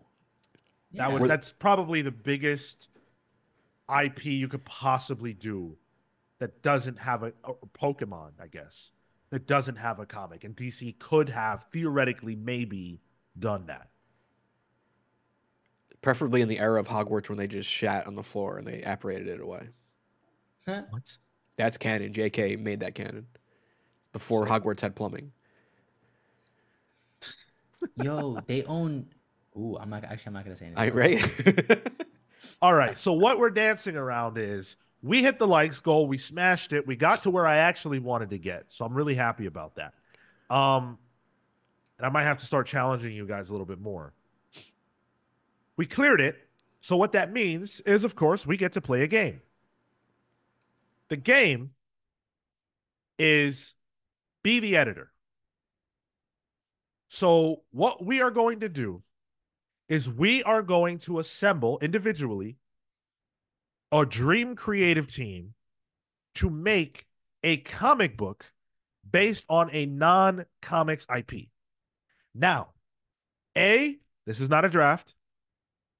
B, there are no limitations on what you choose other than it has to be something that originated outside of comics. You can only choose creators from comics. You cannot say Zack Snyder, for example. And the winner, what wins, is chosen by the audience. Bonus points. Bonus points if you can come up with the with the, with the storyline. what if I can do more than one book? Word. Nah, we're doing one book. Damn, I got I gotta make a choice now. Yo, Tyler. Ah, this is our realm, bro. So uh, Deus Ex Mach- Macchiato, thanks again for the, the super chat. Scott Steiner's Court of Falcons with Blue Falcon when, Oh, um, so according to his. Twitter, possibly this year. Right. Yeah. Snyder's open for business now. Yep, superhero business. Yeah. Okay, Um, um, okay, I got mine. Yeah, Shoot, I got go ahead. I got mine. All right, so mine is going to be written by Warren Ellis. Don't cancel me. Um, written by Warren Ellis, drawn by Sean Murphy. Don't cancel me. Um, and it is a Mad Max comic book. Sean Nice. Murphy drawing Mad Max vehicles. Fun to say. Uh, there's nobody better in comics who can draw cars. Um, what it would be about. What is Mad Max really about? They're trying to get to a destination, and in, in madness ensues. That's really all it is. And I feel like Warren Ellis could have a more of a high sci-fi spin on it, maybe a high uh, concept uh, wackiness to it. That could be a lot of fun. I like it. I got uh, Popeye by Mark Russell, Stephen Pugh, and uh, the idea there is going to be um, Olive Oyl is leaving uh, Popeye for Bluto, so he has to reconcile with the fact that he's that she he's not stealing her, she's leaving of his volition, and he has to lament all of this to Wimpy. Are you guys familiar with Wimpy? Oh yeah, yeah. uh, the the burger guy. He's one of my Yeah. favorite characters. Um, I'll give you a dollar tomorrow for hamburger today. Something like yes, that. yes, yes, dude. Yep, exactly. And. So and is this has to- Popeye the Incel book? Popeye the Incel man. This, this- this is Popeye. Uh, uh, uh, moving on and then going to uh, Sweet Pea.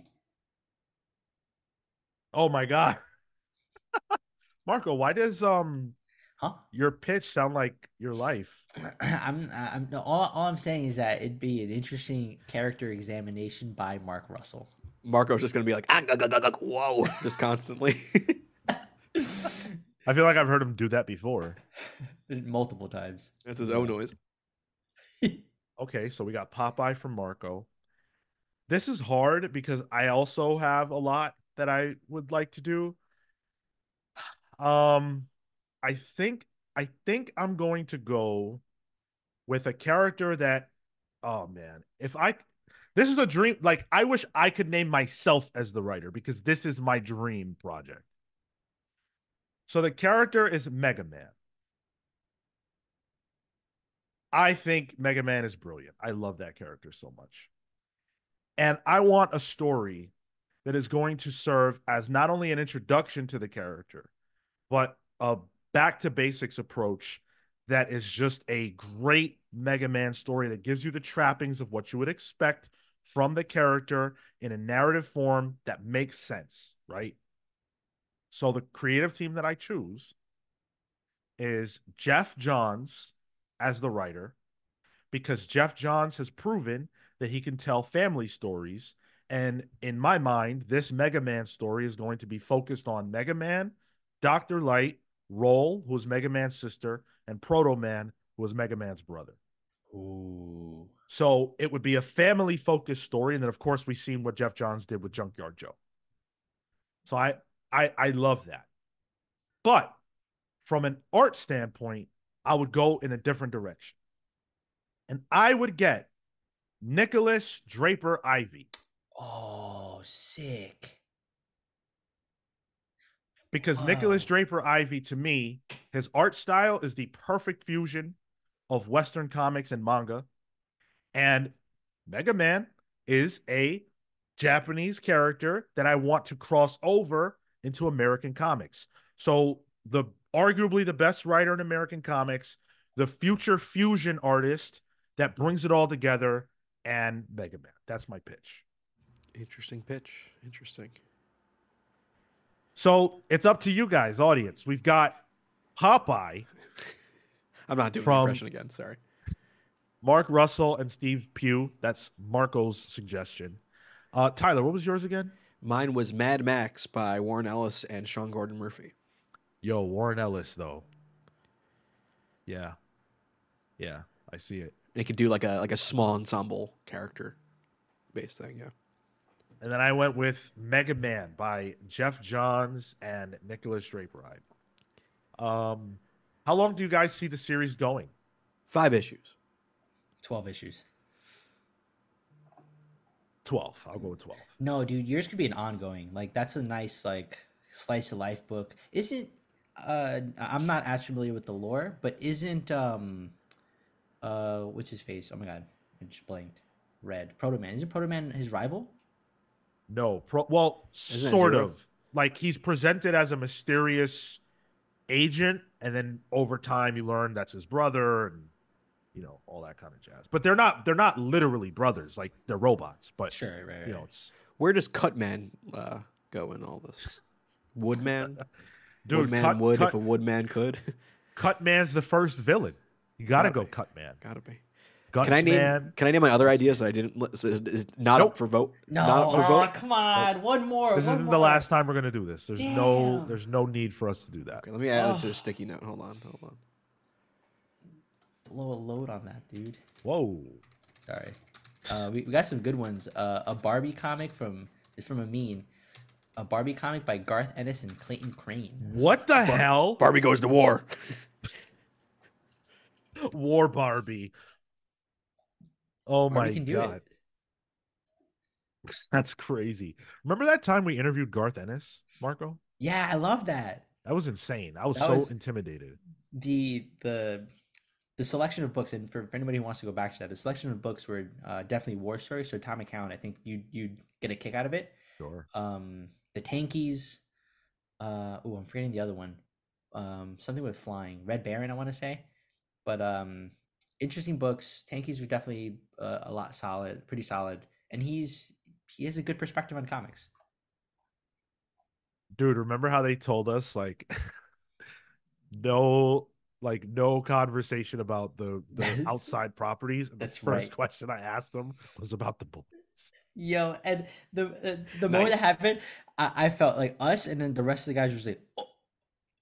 Because. I didn't care, dude. I knew that. I who what creator doesn't want to talk about all their work? You don't want to talk about the most successful television show that's based on your comic? Get the fuck out of here! And of Yeah. course, he was down to talk about it. Don't yeah, he didn't crap. care. He didn't care. Yeah. Harris, Uh, go ahead. uh, sorry, Harris says uh, Rom V, on a spy versus spy book using Jason Bourne versus John Wick across the globe as they're being played by a modern Moriarty type character. But who's Oh, the artist, wow. Harris? Yeah, who's the artist? Gotta tell me who that artist is. Who's gonna draw that? Jesus Christ, it's Jason Bourne. Amin says Ben 10 Rebirth by Geoff Johns and Gary Frank. Let's go. Yo. Damn, Ben 10. Yeah. Man, wow. Gary Frank rated, drawing dude. forearms.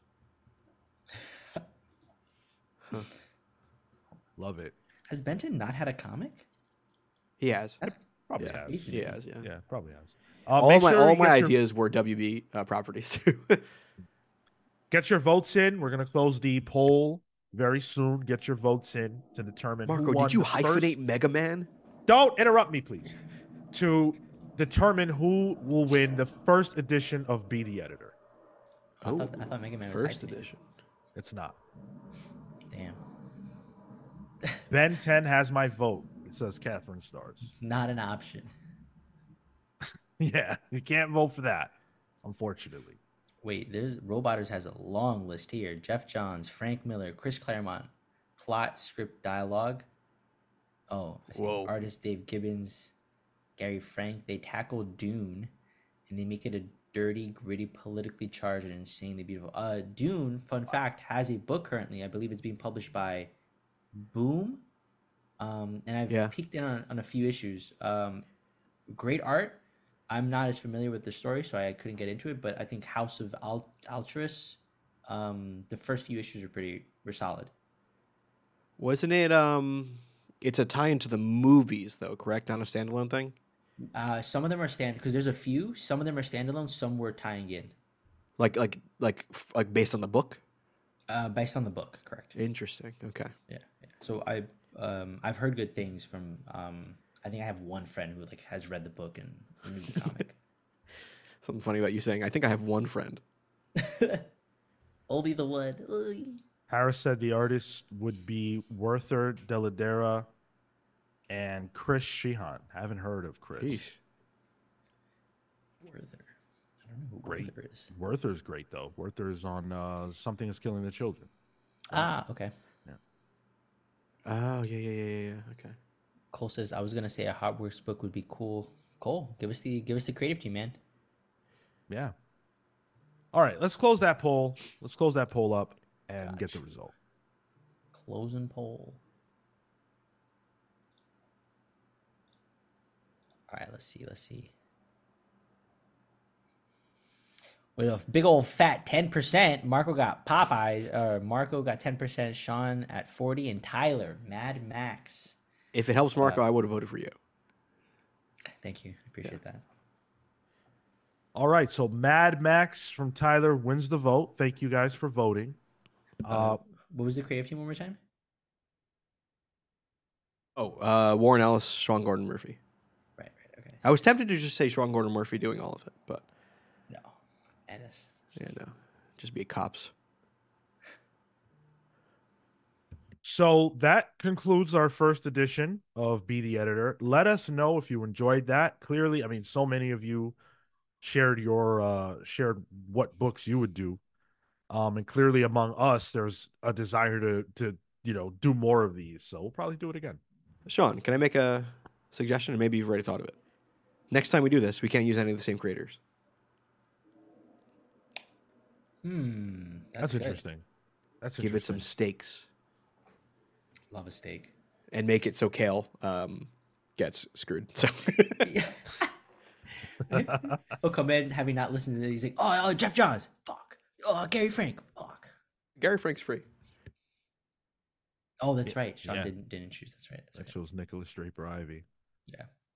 Atomic Hound says, I love this segment. That is the, the word of the hound is the word of the gospel. So that thank you. Appreciate it. Glad you enjoyed it. Patreon.com slash the comics pals. If you guys want to support, if you enjoy what we did here, if you had fun today, you've enjoyed listening to us for however long it is that you have been, that's the best way to support us and show your appreciation for which we return it tenfold. We've got newsletters, we've got an exclusive show you might never have heard. Um, you get to vote in the book club poll, which a new one will be going up very soon. Now that we have announced The Dark Knight Returns as our next book club, which will be recording live, not even recording, we'll be doing it live on uh, January 30th.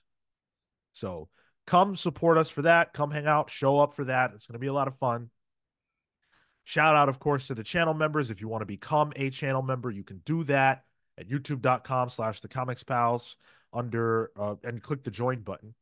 And uh, you get access, early access to our videos. You get the green name in the chat, the emojis, the whole nine yards. Watch this show live every Saturday at 10 15 a.m. Eastern, Thursdays at 6 p.m. Eastern for Pals Pulls. Vote in the listener pick poll, which I'm gonna I'm gonna take a gander at one more time just to see uh where we are and if things have changed. Um and they actually haven't. They haven't. It's a dead heat still. So we'll find out the results of that on Wednesday. Uh let's do the plugs before we cut out. Marco. Thank you so much for tuning in to another episode of the Comics Pals. You can find me at Mr. Marco Animoto on all socials. Uh, and my most recent Patreon post, uh, again, starting off the, the year, was about Warren Ellis. So for anybody who's interested in, in joining, get a little bit of a taste of Warren Ellis. Will Eisner, Jesus, got some Ennis on the brain. Um, but yeah, come talk to us. Wait, wait. What is it about? Will Eisner or Warren Ellis? What? No, it was about uh, well, Will Eisner, but I was thinking about. Ellis. Okay, I was like, what did you what did you write about Warren Ellis? Oh no. Uh, you can follow me at the Tyler Olson on Instagram and Twitter and Threads and TikTok and yeah, that's about it. Um, what's going on lately? I don't know. Um, I've been playing Lethal Company lately. If you want to talk about that or even play it, let me know. Join the Discord. Thank you guys so much for listening. We appreciate you. We love you. Until next time, take care.